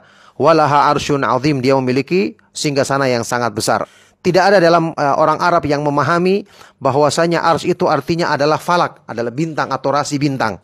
Maka ini adalah penafsiran yang mengada-ngada dan beberapa orang memang berusaha kadang-kadang menafsirkan sesuatu yang di dalam Al-Quran dipaksakan untuk sama dengan penemuan dari ilmuwan yang ada di alam semesta ini tentang benda-benda di alam semesta ini meskipun ilmuwan tersebut bukan orang yang mengenal Islam. Ya, kenapa Al-Quran harus dipaksakan dengan makna yang seperti itu? Padahal jelas-jelas berbeda, sangat berbeda penjelasan yang benar dari ayat-ayat Al-Quran dan hadis-hadis yang sahih tentang tentang hal tersebut. Taib. Jadi Ibnu Katsir rahimahullah taala menyimpulkan, ya, beliau menyimpulkan bahwasanya ars itu adalah fahuwa sarirun dzu qawaima tahmiluhul malaikah. Semacam singgasana yang memiliki beberapa kaki yang dipikul oleh para malaikat. Wa huwa kal kubbati alal alami wa huwa sakful makhluqat. Yang arsh ini adalah semacam kubah ya di atas semua alam semesta ini sekaligus sebagai atap bagi semua bagi semua makhluknya. Ya, jadi atap bagi semua bagi semua makhluknya. Taib. Kemudian ada beberapa keterangan yang dibawakan di sini ya oleh Imam Ibnu Katsir keterangan dari sebagian para ulama ya tentu dinukil di sini saja ya bahwasanya arsy itu diciptakan dari semacam permata atau batu mulia yang berwarna merah ya dengan jarak sekian atau besarnya sekian atau ya penjelasan yang dibawakan tentu e, menukil dari keterangan keterangan para ulama yang tidak perlu kita sebutkan karena tidak ada dalil dari Al-Qur'an dan hadis Rasulullah Shallallahu alaihi wasallam yang menjadi sandarannya. Taib itulah arsh. Kemudian kita melangkah kepada kursi, ya. Kursi tadi sudah kita katakan berbeda dengan dengan arsh. Ada sebagian riwayat ya dinisbatkan kepada Al Hasan Al Basri yang mengatakan bahwasanya kursi itu dengan ars sama. Tapi riwayat ini dhaif, riwayat lemah, tidak benar dari Hasan Al Basri. Yang benar adalah riwayat yang sahih dari Al Hasan Al Basri dan juga dari para sahabat dan tabi'in bahwa arsh berbeda dengan kursi. Ibnu Abbas radhiyallahu taala anhu juga dinukil dari beliau satu riwayat yang tidak sahih ketika menafsirkan firman Allah di ayat kursi wasi'a yuhus samawati wal ard kursi Allah itu meliputi langit-langit dan bumi. Disebutkan dalam riwayat yang lemah ini Ibnu Abbas menafsirkannya dengan ilmu ilmu Allah meliputi langit-langit dan bumi. Ini tidak benar. Ibnu Abbas tidak pernah mentakwilkan seperti ini. Ini riwayat yang tidak sahih ya. Adapun riwayat yang sahih adalah riwayat yang dikeluarkan oleh Imam Al-Hakim di dalam Al-Mustadrak dan dinyatakan sahih oleh beliau ya bahwasanya Ibnu Abbas radhiyallahu taala anhuma berkata ini riwayat yang sahih dari Sa'id bin Jubair bahwa Ibnu Abbas radhiyallahu taala anhuma berkata Al-kursiyyu mawdi'ul qadamain wal arsyu la yuqaddiru qadrahu illallahu azza wa jal.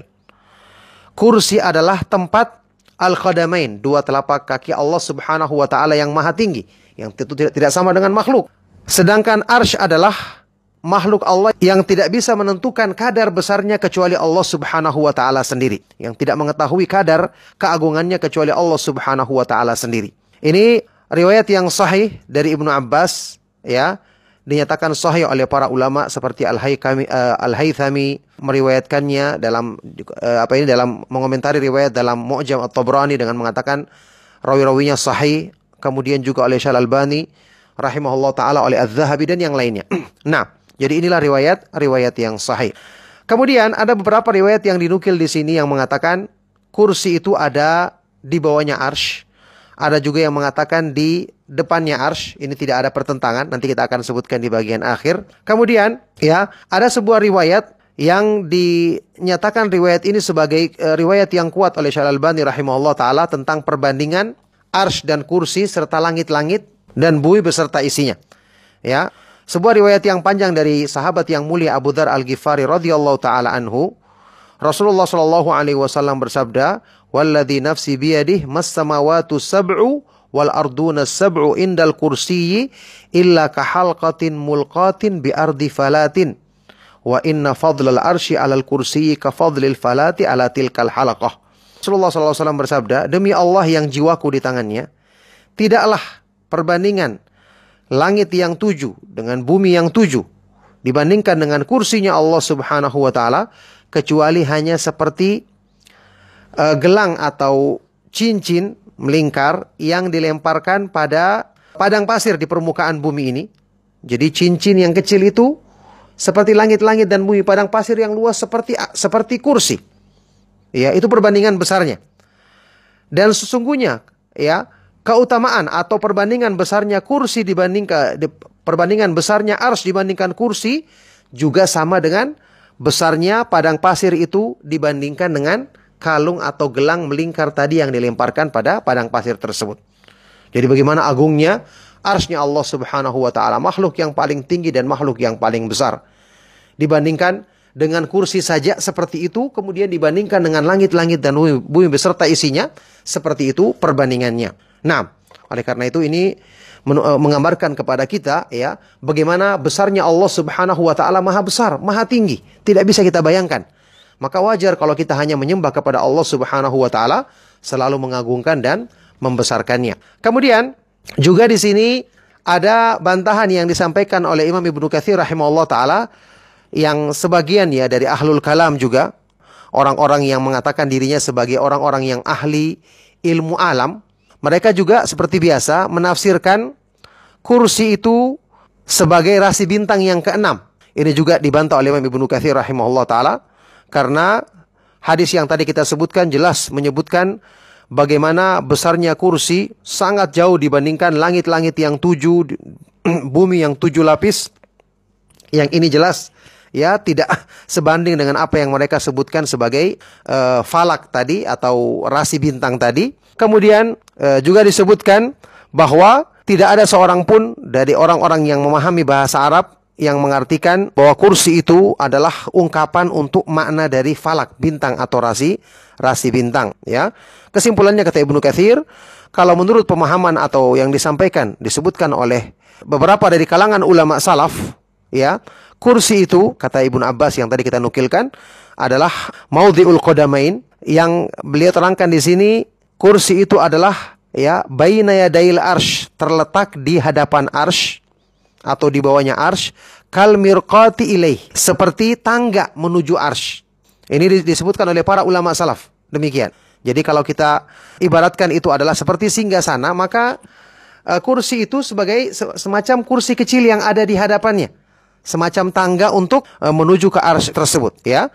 Baina yadail arsy kal mirqati ilai ada di hadapan ars semacam tangga untuk untuk naik ke ars tersebut. Tentu ini gambaran yang uh, karena ini adalah makhluk bisa kita gambarkan demikian. Dan juga ini seperti Ibnu Katsir katakan uh, apa berasal dari ucapan beberapa dari kalangan ulama salaf yang tentu kita yakini Allah Subhanahu wa taala tidak bisa kita uh, serupakan dengan makhluk. Dialah yang berfirman tentang dirinya laisa kamitslihi syai'u wa huwas samiul basir. Allah Subhanahu wa taala tidak ada suatu pun yang serupa dengannya tidak ada satu makhluk pun yang sama dengannya dan dia maha mendengar lagi maha melihat inilah penjelasan tentang ciri-ciri uh, atau uh, ayat-ayat Al-Quran dan hadis-hadis yang sahih yang menjelaskan dua makhluk Allah Subhanahu wa taala yang sangat agung ini, yang sangat besar ini, ya, makhluk ciptaan Allah yang sangat besar ini yaitu Al-Arsh dan kursi. Semoga bermanfaat dan bisa menambah keilmuan kita untuk meyakini perkara-perkara yang gaib selalu berdasarkan dalil dari Al-Quran dan Sunnah Rasulullah Shallallahu Alaihi Wasallam berdasarkan pemahaman para ulama salaf radhiyallahu taala anhum ajmain. Demikian saya cukupkan. Sallallahu wasallam wa barak ala nabiyina Muhammad wa ala alihi wa sahbihi ajma'in walhamdulillahi rabbil alamin. Subhanakallahumma wa bihamdika asyhadu an la ilaha illa anta astaghfiruka wa atubu ilaik. Wassalamu alaikum warahmatullahi wabarakatuh.